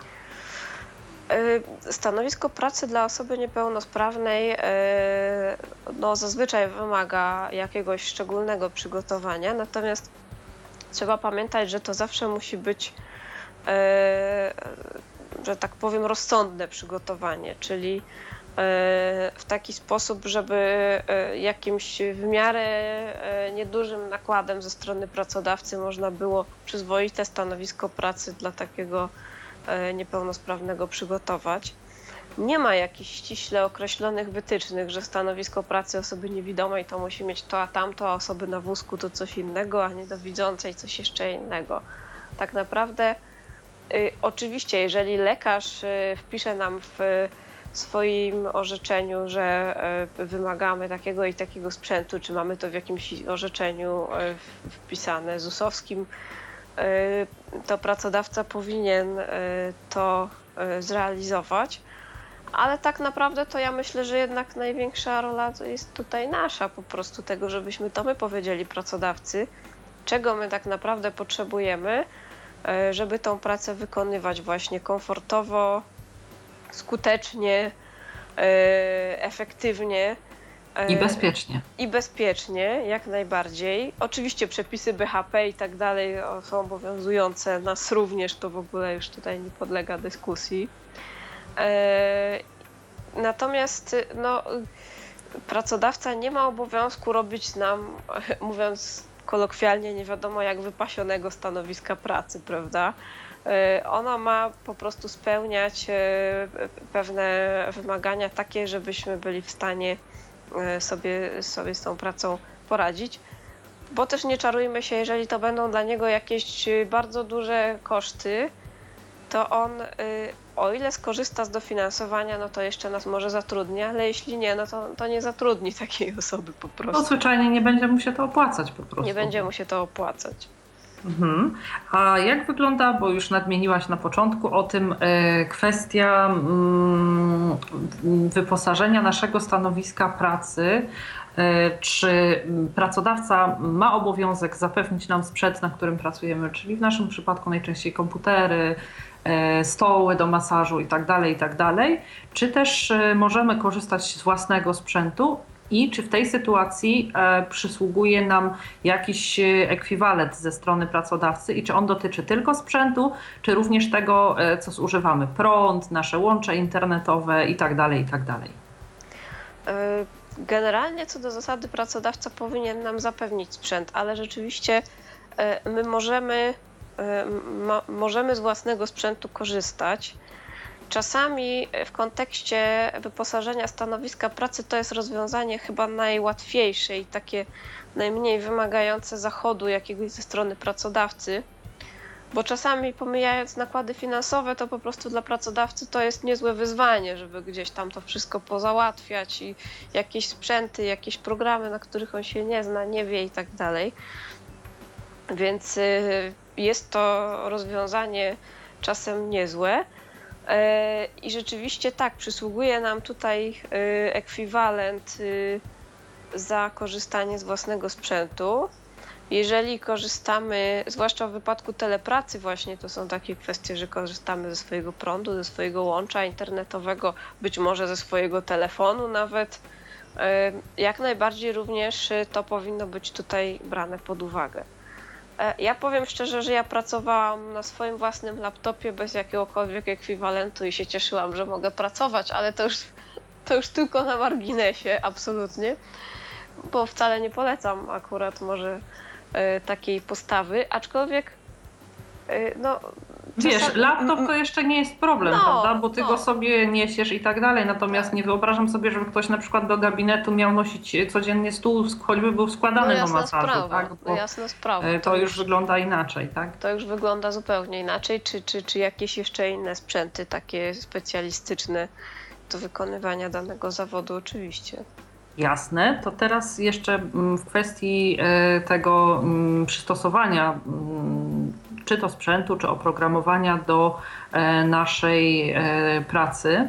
Czy pracodawca ma obowiązek zapewnienia nam asysty albo przynajmniej koordynatora naszej pracy, jeżeli sprzęt, z którego korzystamy w trakcie jej wykonywania, albo oprogramowanie nie jest w pełni przystosowany do samodzielnej obsługi przez osobę niepełnosprawną? Taki obowiązek właściwie znikąd nie wynika. E, jeżeli pracodawca ma na tyle dobrą wolę, żeby osobę niepełnosprawną zatrudnić i żeby gdzieś tam e, te przeszkody pokonywać, to oczywiście taką asystę może nam zapewnić. Nawet może na takiego asystenta dostać jakieś tam dofinansowanie z PFRON-u, chociaż ono nie jest jakieś duże, bo to nie jest pełna refundacja wynagrodzenia takiego pracownika. Natomiast no, ja mam wrażenie, że tutaj to się już robi tak dużo zachodu wokół takiego pracownika niepełnosprawnego, tak? Że jeżeli, bo pytanie, czy on ma obowiązek, no a, właściwie pytanie brzmi inaczej, czy jak ten pracodawca ma niepełnosprawnemu zapewnić i jeszcze jakieś sprzęty i coś tam jeszcze asystę, czy on go w ogóle zatrudni, bo ja Nie, nie, wiesz, tutaj chodzi o taką sytuację bardziej, że y, na przykład pracodawca zatrudnia kilka i kil, czy kilkanaście osób niepełnosprawnych, albo kilkadziesiąt, czy kilkaset wręcz i na przykład e, sprzęt, czy też oprogramowanie, z którego korzysta, e, no nie jest w pełni przystosowane. Ja, broń Boże, nie mówię o tym, że ktoś ma zatrudniać osobę E, specjalnie, żeby do każdego, przy każdym niepełnosprawnym stał sprawny anioł stróż i pomagał mu obsługiwać. E, bardziej chodziło mi o taką sytuację, że e, pracodawca mm, nie zapewnia sprzętu, który osoba niepełnosprawna E, jest w stanie wyko e, wykorzystać e, w pełni, obsłużyć w pełni samodzielnie, a z drugiej strony oczekuje od niej pełnej wydajności w pracy, że tutaj jednak pracodawca chyba też powinien mieć świadomość, że po prostu albo tak, albo siak, albo Oczywiście. zatrudnia osobie niepełnosprawnej sprzęt, E, który jest w stanie obsłużyć, albo jeśli po prostu nie jest, e, to w ramach na przykład, nie wiem, jakichś dodatkowych obowiązków osoby już pracujące, albo jakaś jedna osoba przydzielona do grupy osób niepełnosprawnych e, powinna na tyle koordynować tą ich pracę, żeby nie byli przez to mniej wydajni, tak? Bo... Tak, oczywiście, że tak. No to, to jest już kwestia jakiegoś takiego rozsądnego podejścia do mhm. Tematu. Również Natomiast prawo nie reguluje tego w jakiś nie, nie, ma, nie ma takich, mhm. nie ma takich przynajmniej mnie, ja zawsze powtarzam, że mnie nic nie jest wiadomo, bo, bo gdzieś tam e, no, zawsze każdemu prawnikowi się może zdarzyć, że jednak go ktoś zaskoczy i znajdzie gdzieś coś, jakiś przepis, ale nigdy w życiu z czymś takim się nie spotkałam, żeby skądkolwiek taki obowiązek wynikał. To można w jakiś sposób tak bardziej ogólnie nawet wywnioskować jakby z tego, że no, y, ma pracodawca zapewnić stanowisko pracy, takie, żeby ten pracownik mógł na nim pracować. Więc tak naprawdę, skoro nie jest to nigdzie ściśle określone, że to musi być komputer z takim sprzętem, czy tam z takim gadaczem, czy z czymś, to na dobrą sprawę można by w jakiś sposób y, logicznie rozumując i pod to podciągnąć udział jakiejś osoby y, trzeciej, która by jeszcze gdzieś tam to, to, to wsparła bo trudno potem zarzucać takiemu pracownikowi niepełnosprawnemu, to, że on jest tak. mało wydajny. Jeżeli to właśnie miałam na myśli. Y, y, mało wydajny po prostu dlatego, że nie jest w stanie, prawda? To, y, to po, pod tym względem no to, to jakieś racjonalne podejście pracodawcy już by kazało tutaj w jakiś sposób to taki właśnie rozwiązać. Tak, bo y, to też y, jest y, jakby konsekwencją takiego podejścia, że my tak swój sprzęt, swój prąd, swój internet, właściwie jak czegoś nie jesteśmy w stanie obsłużyć związanego z tymi programami, które mamy z pracy, to sami organizujemy sobie jakąś pomoc, czy to tak. kolegów, czy to jakichś osób z rodziny, czy kogoś tam.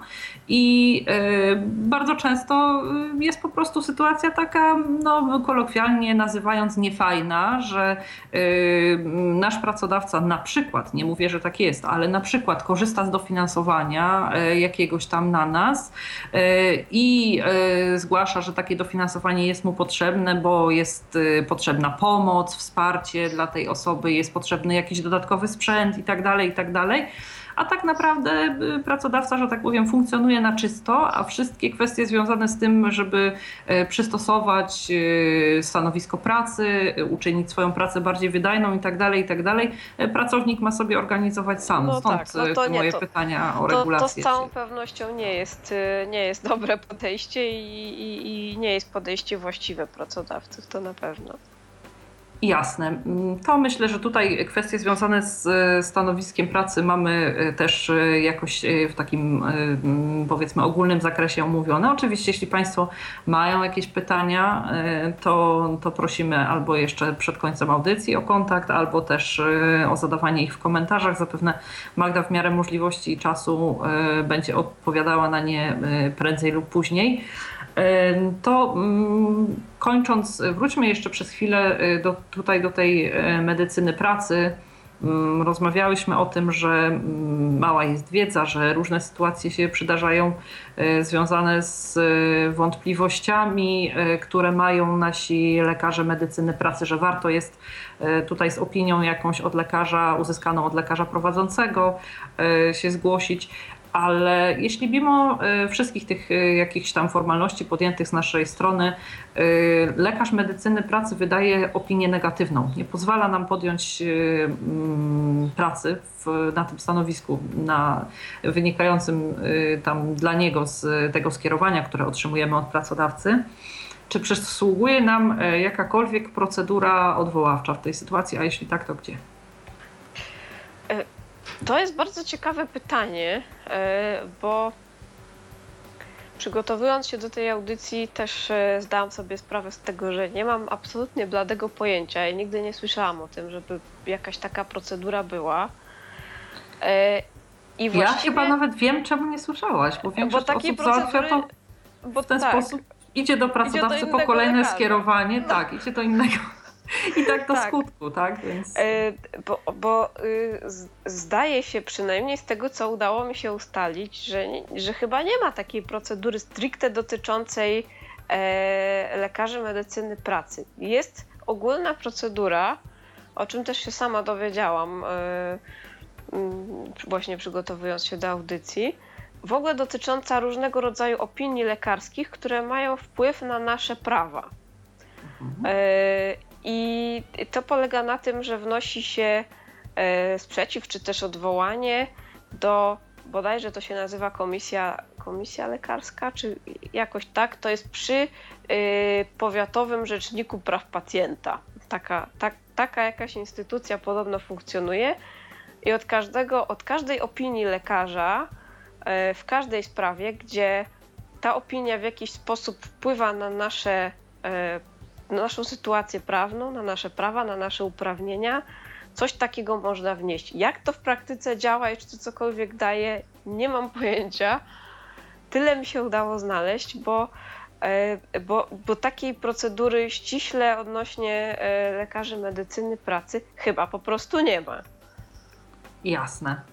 E, nie ma procedury, jak to zwykle bywa. Jak nie ma procedury, to są sposoby, więc tutaj albo. Najczęściej się idzie do innego tak. lekarza i to jest na pewno jakaś tam droga szybsza e, i łatwiejsza. Podejrzewam, szczerze mówiąc, to sama bym tak zrobiła pewnie. Ja przypuszczalnie też, bo my, znając opieszałość różnego rodzaju instytucji, myślę, że na to orzeczenie tam z e, Rzecznika no Praw właśnie. Pacjenta można ktoś, czekać długo. Ktoś Oczywiście... inny by nam zajął nasze stanowisko pracy i tyle by było z tego. Tak.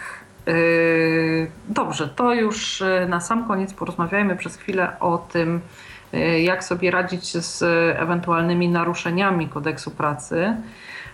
Pierwsze z moich pytań to, gdzie tego typu naruszenia e, możemy zgłaszać? E, kiedy powinniśmy to robić? Bo rozumiem, że nie w sytuacjach jakichś incydentalnych, które w jakimś tam drobnym stopniu naruszają, bo tutaj chyba wystarczy jakaś rozmowa z pracodawcą, ale jeśli są to naruszenia e, notoryczne i jakieś takie powiedzmy mogące mieć dla nas dosyć poważne konsekwencje, gdzie wtedy powinniśmy się, się zgłaszać?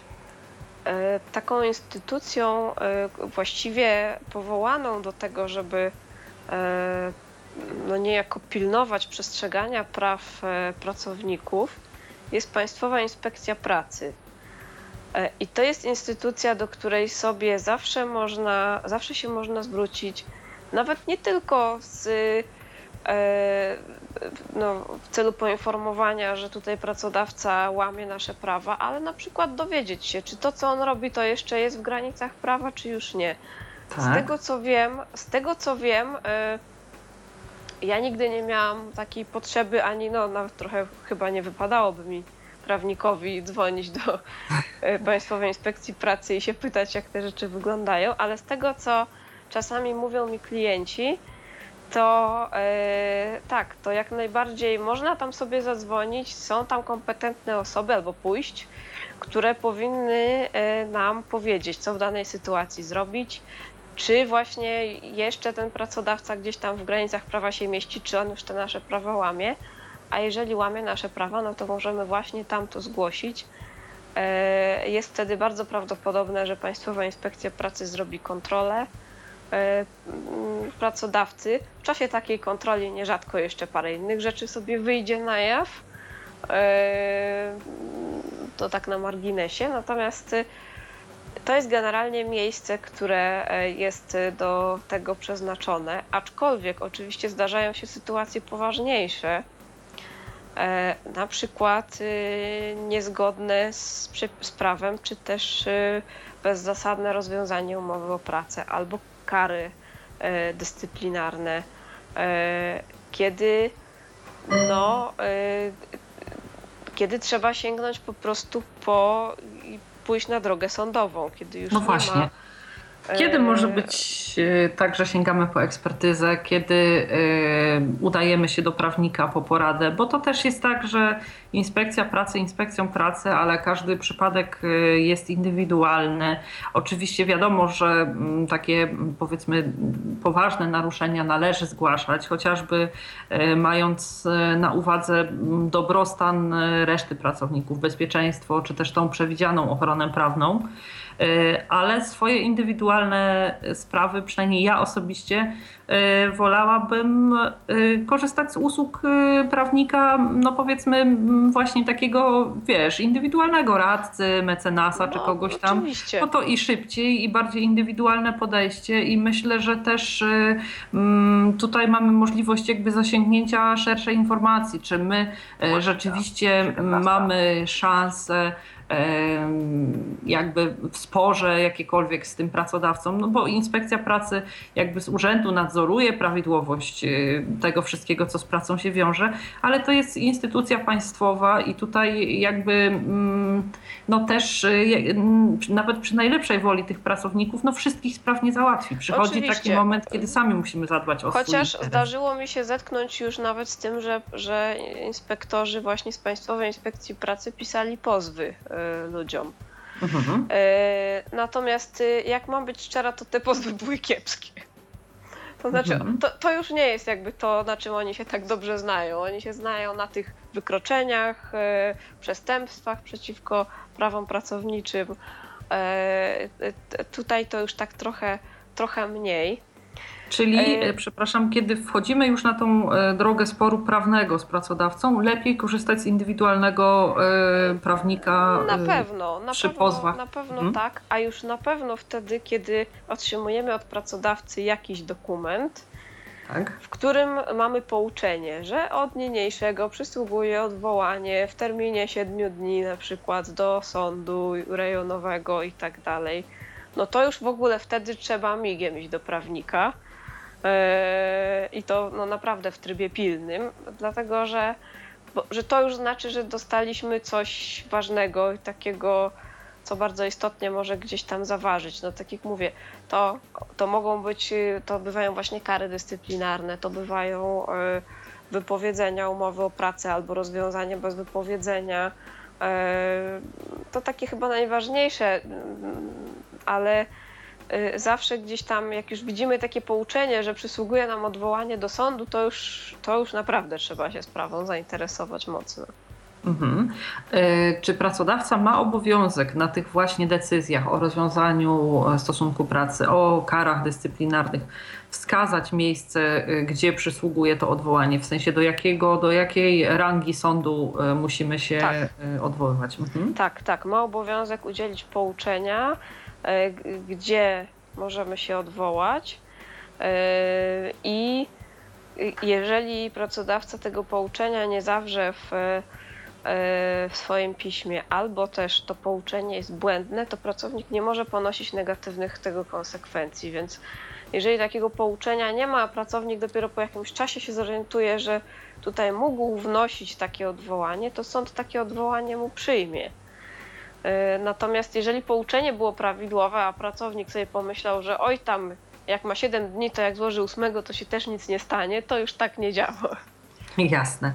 E, W takim razie e, czytajmy uważnie wszelkiego rodzaju informacje pisemne, które otrzymujemy od pracodawców. Zdecydowanie i notujmy sobie, kiedy je dostaliśmy, bo to też jest bardzo ważne. Ja notorycznie się spotykam z taką sytuacją, przychodzi mi klient, ma 7 dni na coś tam, ja mówię, a kiedy pan to dostał? Yy, no, yy, wczoraj, albo przedwczoraj, albo ja nie wiem od kiedy ja mam liczyć ten termin.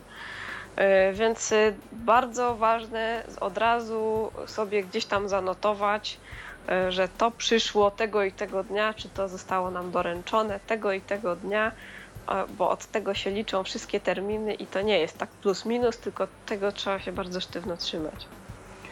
Tak, y, to tutaj rzeczywiście jest bardzo cenna uwaga. Jeśli sądy podchodzą rygorystycznie do dotrzymywania wszelkiego rodzaju terminów, to nie ma z czym zwlekać. Jeśli otrzymujemy pismo właśnie takie z pouczeniem, y, to rzeczywiście warto jak najszybciej y, skonsultować. W jakich sytuacjach, tak z Twojej oceny praktyki prawniczej, pracownik ma szansę na negocjacje z pracodawcą, kiedy powinien zasięgnąć tej ekspertyzy prawniczej, a kiedy nie pozostaje nic innego, tylko wejście y, na drogę sądową z pracodawcą. To znaczy, no, w takim momencie, kiedy już pracodawca nam daje jakiś konkretny, y, czy nakłada na nas karę dyscyplinarną, czy, czy nas zwalnia po prostu, to właściwie już nie ma innej drogi jak droga sądowa, no bo możemy sobie negocjować, a tu nam termin upłynie. E, mhm. Natomiast e, jeżeli jesteśmy na jakimś etapie wcześniejszym, tak, czyli pracodawca sygnalizuje nam, że coś mu się nie podoba, że coś się dzieje nie tak, e, że zarzuca nam jakieś przewinienia, ale jeszcze na nas nie nakłada oficjalnie jakiejś kary na przykład, no to jest moment, kiedy zawsze można spróbować jakichś negocjacji, można spróbować no, wyjaśniać sytuację, bo wyjaśniać niekoniecznie... sytuację, nawet być może skorzystać z jakiegoś tam pośrednictwa jakiejś innej osoby, jeśli to jest jakiś większy zakład pracy, prawda, żeby jakoś tak w roli takiego mediatora ktoś wszedł. Mhm. E, I wtedy rzeczywiście jak najbardziej e, można, można próbować takie rzeczy załatwiać. E, no natomiast, tak jak mówię, jeżeli już otrzymujemy jakiś tam dokument, tam mamy konkretny termin na odwołanie się. E, zawsze jak złożymy to odwołanie, a pracodawca zmieni zdanie, on może zmienić zdanie, no to się to wszystko wycofa. Natomiast to już raczej nie ma wtedy większego pola do negocjacji. To już teraz w takim momencie no, przychodzi czas na wojnę, jeżeli ktoś jest zdeterminowany oczywiście, żeby swoich praw dochodzić. E, jak, zapytam się jeszcze tak już zupełnie dodatkowo, mm, jak to wygląda z tego, co ty obserwujesz w tych sprawach toczących się właśnie w ramach prawa pracy? Często orzeka sąd na, na korzyść pracodawców i to powinno zniechęcać, to znaczy skłaniać do refleksji, czy warto i tak dalej, i tak dalej. No bo tak naprawdę, jeśli wchodzimy z pracodawcą na drogę sporu sądowego, to raczej do tej pracy powrotu już nie ma, chyba że w sytuacjach, kiedy sąd orzeka konieczność przywrócenia tak, na, na dane Może stanowisko. Orzec, tak. Rzadko kiedy ktoś y, ma takie żądania, bo rzeczywiście no, to, to, to jest mało przyjemne raczej wracać do pracy u pracodawcy, z którym się toczyło spory sądowe. Y, ja bym powiedziała tak. Y, pracownicy często myślą, że sądy stoją po stronie pracodawców. Pracodawcy generalnie uważają, że pracownik jak pójdzie do sądu, to zawsze wszystko wygra, bo jemu tam bardziej wierzą. Mhm. Y, a prawda gdzieś leży po środku.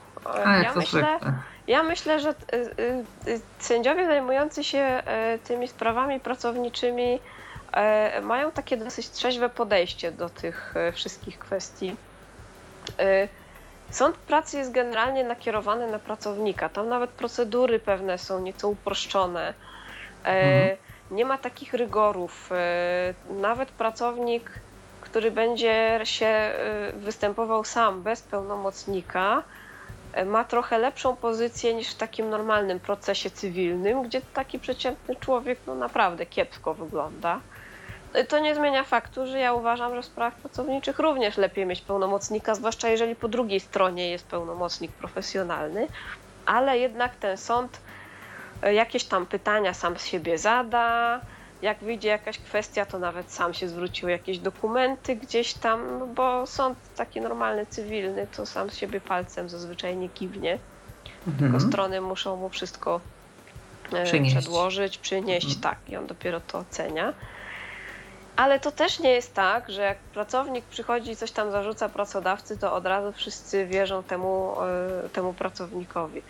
E, Rzeczywiście, jeżeli pracodawca e, okazuje się w trakcie, że pracodawca w ogóle, nie wiem, nie prowadził ewidencji czasu pracy, nie robił tego, tamtego, co robić powinien, to już jakby no, z góry widać, że jest takim pracodawcą, który nie trzyma się zasad i od razu gdzieś tam stoi na jakiejś trochę gorszej pozycji, ale, e, ale sądy oceniają to trzeźwo, oceniają konkretną sytuację, e, przepisy, e, stany faktyczne i ja nie powiedziałabym, żeby to było tak, że, że, że zazwyczaj nie znam statystyk, to prawda. Mm, Natomiast nie powiedziałabym, żeby to było tak, że zawsze gdzieś tam pracownicy wygrywają, a albo zazwyczaj pracodawcy. Łącznie z tym, że zdarzyła mi się taka sprawa, gdzie były dwie sprawy połączone. E, Sprawy o to samo, tylko troszeczkę inne zarzuty były e, w każdej z nich. Jedna chwyciła, druga nie. To Także- były sprawy, rozumiem, założone przez pracowników Przez pracodawców. pracowników, tak. Jednemu pracodawcy, dwaj pracownicy, więc ten sam pracodawca, więc to było połączone. E, Na mój zresztą wniosek, bo ja prowadziłam obie te sprawy, więc żeby nie, nie jeździć osobno. E, No i rzeczywiście, i to było dokładnie tak, jak podejrzewałam. Od razu powiedziałam tym e, osobom, że w jednej sprawie tutaj jak najbardziej tak, natomiast w drugiej, no to jest polemika tylko i wyłącznie z tym, co pracodawca powiedział i, i wiele tutaj nie ugramy. Bo pracodawca, trzeba też pamiętać, pracodawca ma prawo do pewnych rzeczy. On ma prawo na przykład zwolnić pracownika. yy, Niekoniecznie już yy, w trybie jakimś tam dyscyplinarnym, ale rozwiązać umowę normalnie yy, za wypowiedzeniem, po prostu dlatego, że no nie wiem, że jemu się na przykład akurat z daną osobą źle współpracuje, ma do tego pełne prawo. I tutaj nie można mu niczego zarzucić. E, Chociaż tak, zawsze taka przyczyna rozwiązania musi gdzieś tam być w, w, w tym rozwiązaniu określona i tego się czasami można czepić, jak jest to określone zbyt ogólnie albo wcale nie ma. Czasem to z przyczyn formalnych, gdzieś tam właśnie takie, takie sprawy no, się kończą sukcesem pracowników. Bardzo różnie to generalnie bywa. No tak, ale zawsze warto mieć e, e, świadomość tego, jakie prawo nas obowiązuje względem naszego pracodawcy. E, Warto, mm, że tak powiem, czuwać nad tym, czy w miejscu pracy wszystko się odbywa e, zgodnie z prawem, wiedzieć w Jak jaki sposób dochodzić swoich praw, wiedzieć kiedy sięgnąć właśnie po ekspertyzę z Państwowej Inspekcji Pracy, kiedy sytuacja jest już na tyle poważna lub na tyle indywidualna, że musimy skorzystać e, z porady prawnika lub z reprezentowania nas przez prawnika właśnie wtedy, gdy wchodzimy na drogę sądową. E, Na koniec chciałam Cię zapytać, Magdo, czy możesz polecić naszym słuchaczom e, jakieś e, takie elektroniczne, powiedzmy, mm, źródła, w których mogą znaleźć takie podstawowe informacje na temat kodeksu pracy. To zanim to spróbujmy może odebrać telefon od słuchacza, bo ktoś zdaje się, próbuje się do nas dodzwonić. Halo? Aha. Halo? No chyba jednak na próbach się niestety skończyło i, i tu nie działa. O, jeszcze przez tą chwilę, kiedy Magda będzie mówiła, prosimy próbować. A może się uda właśnie akurat. Także zapraszamy. Zapraszamy. Jeżeli chodzi o sam kodeks y, pracy, to tak naprawdę tych e, miejsc, w których te informacje znajdziemy, jest mnóstwo. E, Bo to jest temat, temat tych praw pracowniczych jest dosyć szeroko omawiany w internecie zwłaszcza zarówno na stronach Gazety Prawnej dość często są jakieś, e, jakieś artykuły na ten temat, ale i w innych portalach e, różnego rodzaju. Z tym to generalnie jakichś większych problemów e, myślę, myślę nie ma. E, Jeżeli chodzi o taką specyfikę już osób niepełnosprawnych, e, to trochę takich podstawowych informacji w jakiejś takiej w miarę przystępnej formie e, znajdziemy na stronie e, pełnomocnika rządu do spraw osób niepełnosprawnych. E, To, e, to jest bodajże adres niepełnosprawni.gov.pl. Niepełnosprawni oczywiście. E, I, i tam e, trochę takich rzeczy właśnie odnośnie urlopów, e, przerw, e, e, takich no, rzeczy chyba e, najistotniejszych znajdziemy. No i właściwie jest, jest chyba też sporo takich różnych e, portali e, właśnie poświęconych osobom niepełnosprawnym i tam zazwyczaj również, e, również znajdziemy informacje na temat właśnie praw pracowniczych. Jak zawsze e, bardzo uczulam tylko na to, żeby patrzeć na to, czy mamy do czynienia z informacjami aktualnymi, bo może się zdarzyć tak, że ktoś opublikował jakieś informacje kilka lat temu, nie aktualizował ich no i później możemy się zdziwić, także koniecznie trzeba patrzeć na stan prawny. I chyba też z tego powodu ja, jak już czegoś takiego szukam, to lubię e, jednak e, sprawdzić u źródła, czyli na stronach takich, e, no, mówiąc ogólnikowo, rządowo-sejmowych, Lub takich, konkretnych gdzie- instytucji, tak? Jak inspekcja pracy, czy. Tak, dokładnie. Takich, gdzie po prostu, y, no, które są powołane do tego, żeby tym się zajmować, tego pilnować, bo zakładam, że jak gdzieś mają być aktualne informacje, to najpewniej tam, bo w jakimś portalu, gdzie jest poruszanych mnóstwo, mnóstwo różnych tematów, może się zdarzyć, że komuś gdzieś to umknie, ktoś nie sprawdzi, ktoś przeoczy i tak dalej, więc e, ja taką mam przynajmniej zasadę, że tak się staram gdzieś tam właśnie e, właśnie u źródła. No właśnie, podejrzewam, że na stronach e, Państwowej Inspekcji Pracy można sporo znaleźć, ale szczerze mówiąc nie sprawdzałam tego. Mm, Tak e, logika by wskazywała, że powinny tam takie rzeczy być, ale jakoś mi nie przyszło do głowy, żeby to sprawdzić, bo ja osobiście bazuję raczej na samych przepisach e, i, i jakichś tam kodeksów. informacjach, tak, i informacjach ewentualnie wyszukiwanych przez Google po prostu, jak, e, jak coś mi jest potrzebne jeszcze. Także jakichś takich konkretnych, e, konkretnych miejsc więcej za bardzo tutaj nie wskażę, ale myślę, że w razie czego to, to naprawdę nie powinno być trudne, żeby coś tam sobie znaleźć. Bardzo Ci, Magdo, dziękuję za e, kolejny podcast. E, dziękuję, że tutaj tłumaczysz z polskiego na nasze, czyli z tego zawiłego prawniczego języka w tak bardzo przystępny sposób e, opowiadasz o tych kodeksach, o tym, jak przekłada się prawo to kodyfikowane na, na rzeczywistość, na to, jak jest stosowane i tak dalej. No i chyba na koniec uda nam się odebrać telefon Tak? od słuchacza. Halo? Halo? Halo, czy się słyszymy? Halo, tak, słyszę, słyszę. E, tak, witamy. Halo? Tak, słyszymy pana, kto z tamtej strony do nas dzwoni i z jakim pytaniem? Dzień dobry. Dzień dobry. Halo, ja słyszę. Halo? Halo? Y, chciałbym zadać takie pytania. Mm, Tak? Y, Laszewski Damian dzwoni z Białego... Laszewski Damian dzwoni z Białego Stoku. Y, y, chciałbym się spytać, y, czy... mm, halo? Tak, tak, słuchamy pana cały czas. Czy, czy, na przykład, czy osoba niewidoma, czy osoba niewidoma może założyć instytucję religijno-państwową z naciskiem na osoby niewidome? Y, I jakie musi i jakie musi formalności ewentualnie z tym załatwić? Y, załatwić? Czy jakieś są wtedy zniżki? I y, słyszałem również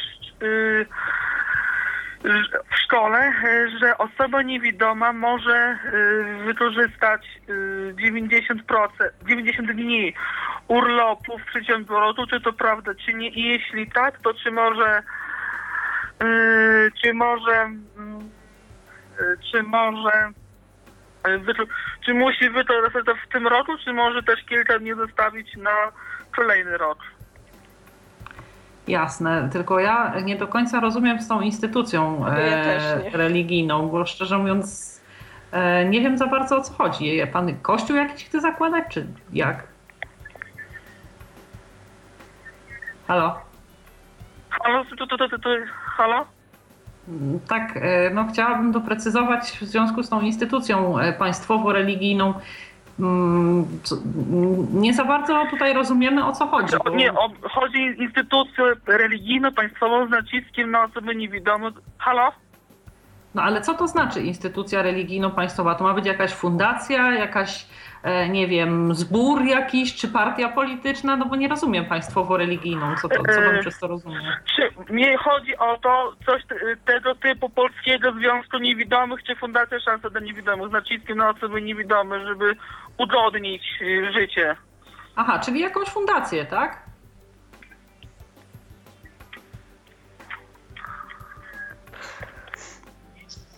Halo? Ja mam wrażenie, że nasz słuchacz po prostu słucha nas w radiu, więc proponuję, żeby po prostu już odpowiedzi w tym momencie słuchaczowi podziękować za telefon i odpowiedzi Dziękujemy udzielić przez bardzo. radio. Także dziękujemy Bardzo za telefon. dziękujemy. E, To przypuszczam, że chodzi właśnie o jakąś fundację, jeśli, e, czy organizację działającą na rzecz za, osób. Zapewne tak. Znaczy, to po pierwsze jest poza tematem właściwie dzisiejszej audycji. To jest raz. Dwa, no, osoba niewidoma oczywiście może gdzieś tam współuczestniczyć w zakładaniu czegoś takiego, ale co do szczegółów, no to już na pewno nie jest temat na tą audycję. Jasne. E, Tutaj pewnie jakiś zupełnie inny dział e, prawa e, stanowi o tym, bo to nie ma, tutaj kodeks pracy chyba nie, nie, Zupełnie, dotyczy w żaden sposób nie. zakładania. No to już by trzeba doprecyzować, o co tak właściwie chodzi. Czy o stowarzyszenie, czy o fundację, czy, czy o coś jeszcze. To są szczególne przepisy konkretne do konkretnych podmiotów, także no, jakoś ogólnikowo bardzo trudno jest coś e, tutaj powiedzieć. Poza tym, że oczywiście osoba niewidoma może coś takiego założyć. Nie zawsze sama ale to jak każdy. No, jest na takich samych prawach jak każdy inny. jasne. Czyli w, w pewnych sytuacjach może założyć sama, w innych e, w towarzystwie e, jakichś innych osób lub organizacji, tak? E, najbardziej. Natomiast 90 dni urlopu to Nie, ja- nie, nie, nie ma takiego czegoś jak 90 dni urlopu. Chyba nawet gdyby ktoś zaoszczędził z poprzedniego roku i jeszcze dołożył do tego y, wyjazd na turnus rehabilitacyjny, to tyle by się nie odbierało. Ciężko, ciężko. Nie, nie, nie, nie ma zupełnie. Yy, No tak na szybko licząc, yy, jeżeli ktoś ma ten urlop wypoczynkowy, no ten zwykły, ale 26. już w wyższym wymiarze 26 dni, plus 21 dni, bo więcej nie może być tego yy, yy, dodatkowego yy, oraz tego zwolnienia od pracy na turnus, no to mamy raptem 47 tak, dni. Jak to Tak, o, to, to z dwóch lat, gdyby przez, w pierwszym roku nie wybrał ani jednego dnia i w drugim roku e, też nie wybrał do września ani jednego dnia, to, to w tej A to, sytuacji a to jeszcze mało tego, bo przecież na następny rok to nam przechodzi ten urlop dodatkowy 10-dniowy, ale to 21 dni nie przechodzi, także nie da rady. Na pewno nie. Coś tutaj jakiś błąd musiał się wkraść. Jasne. Y, To dziękujemy panu e, za telefon. Mam nadzieję, że udało się nam przynajmniej w tak e, ogólnym sensie, w jakim zostało zadane pytanie, e, to pierwsze odpowiedzieć. W drugim na pewno wykluczone jest coś takiego, że 90 dni urlopu możemy wybrać w roku. Ja jeszcze raz bardzo serdecznie, Magdo, dziękuję Ci za udział w audycji, za to, że przyjęłaś moje zaproszenie. Ja dziękuję również ci dziękuję też. bardzo.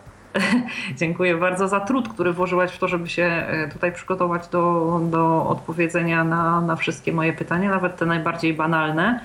E, Cóż, Państwu oczywiście w imieniu własnym i realizującego dzisiejszą audycję e, Michała Dziwisza, którego również mieli Państwo okazję usłyszeć, ślicznie dziękuję za uwagę. I zapraszam do słuchania naszych kolejnych podcastów, nie tylko prawniczych. Ja już się kłaniam i do usłyszenia. y, Ala Witek. Był to Tyflo Podcast. Pierwszy polski podcast dla niewidomych i słabowidzących. Program współfinansowany ze środków Państwowego Funduszu Rehabilitacji Osób Niepełnosprawnych.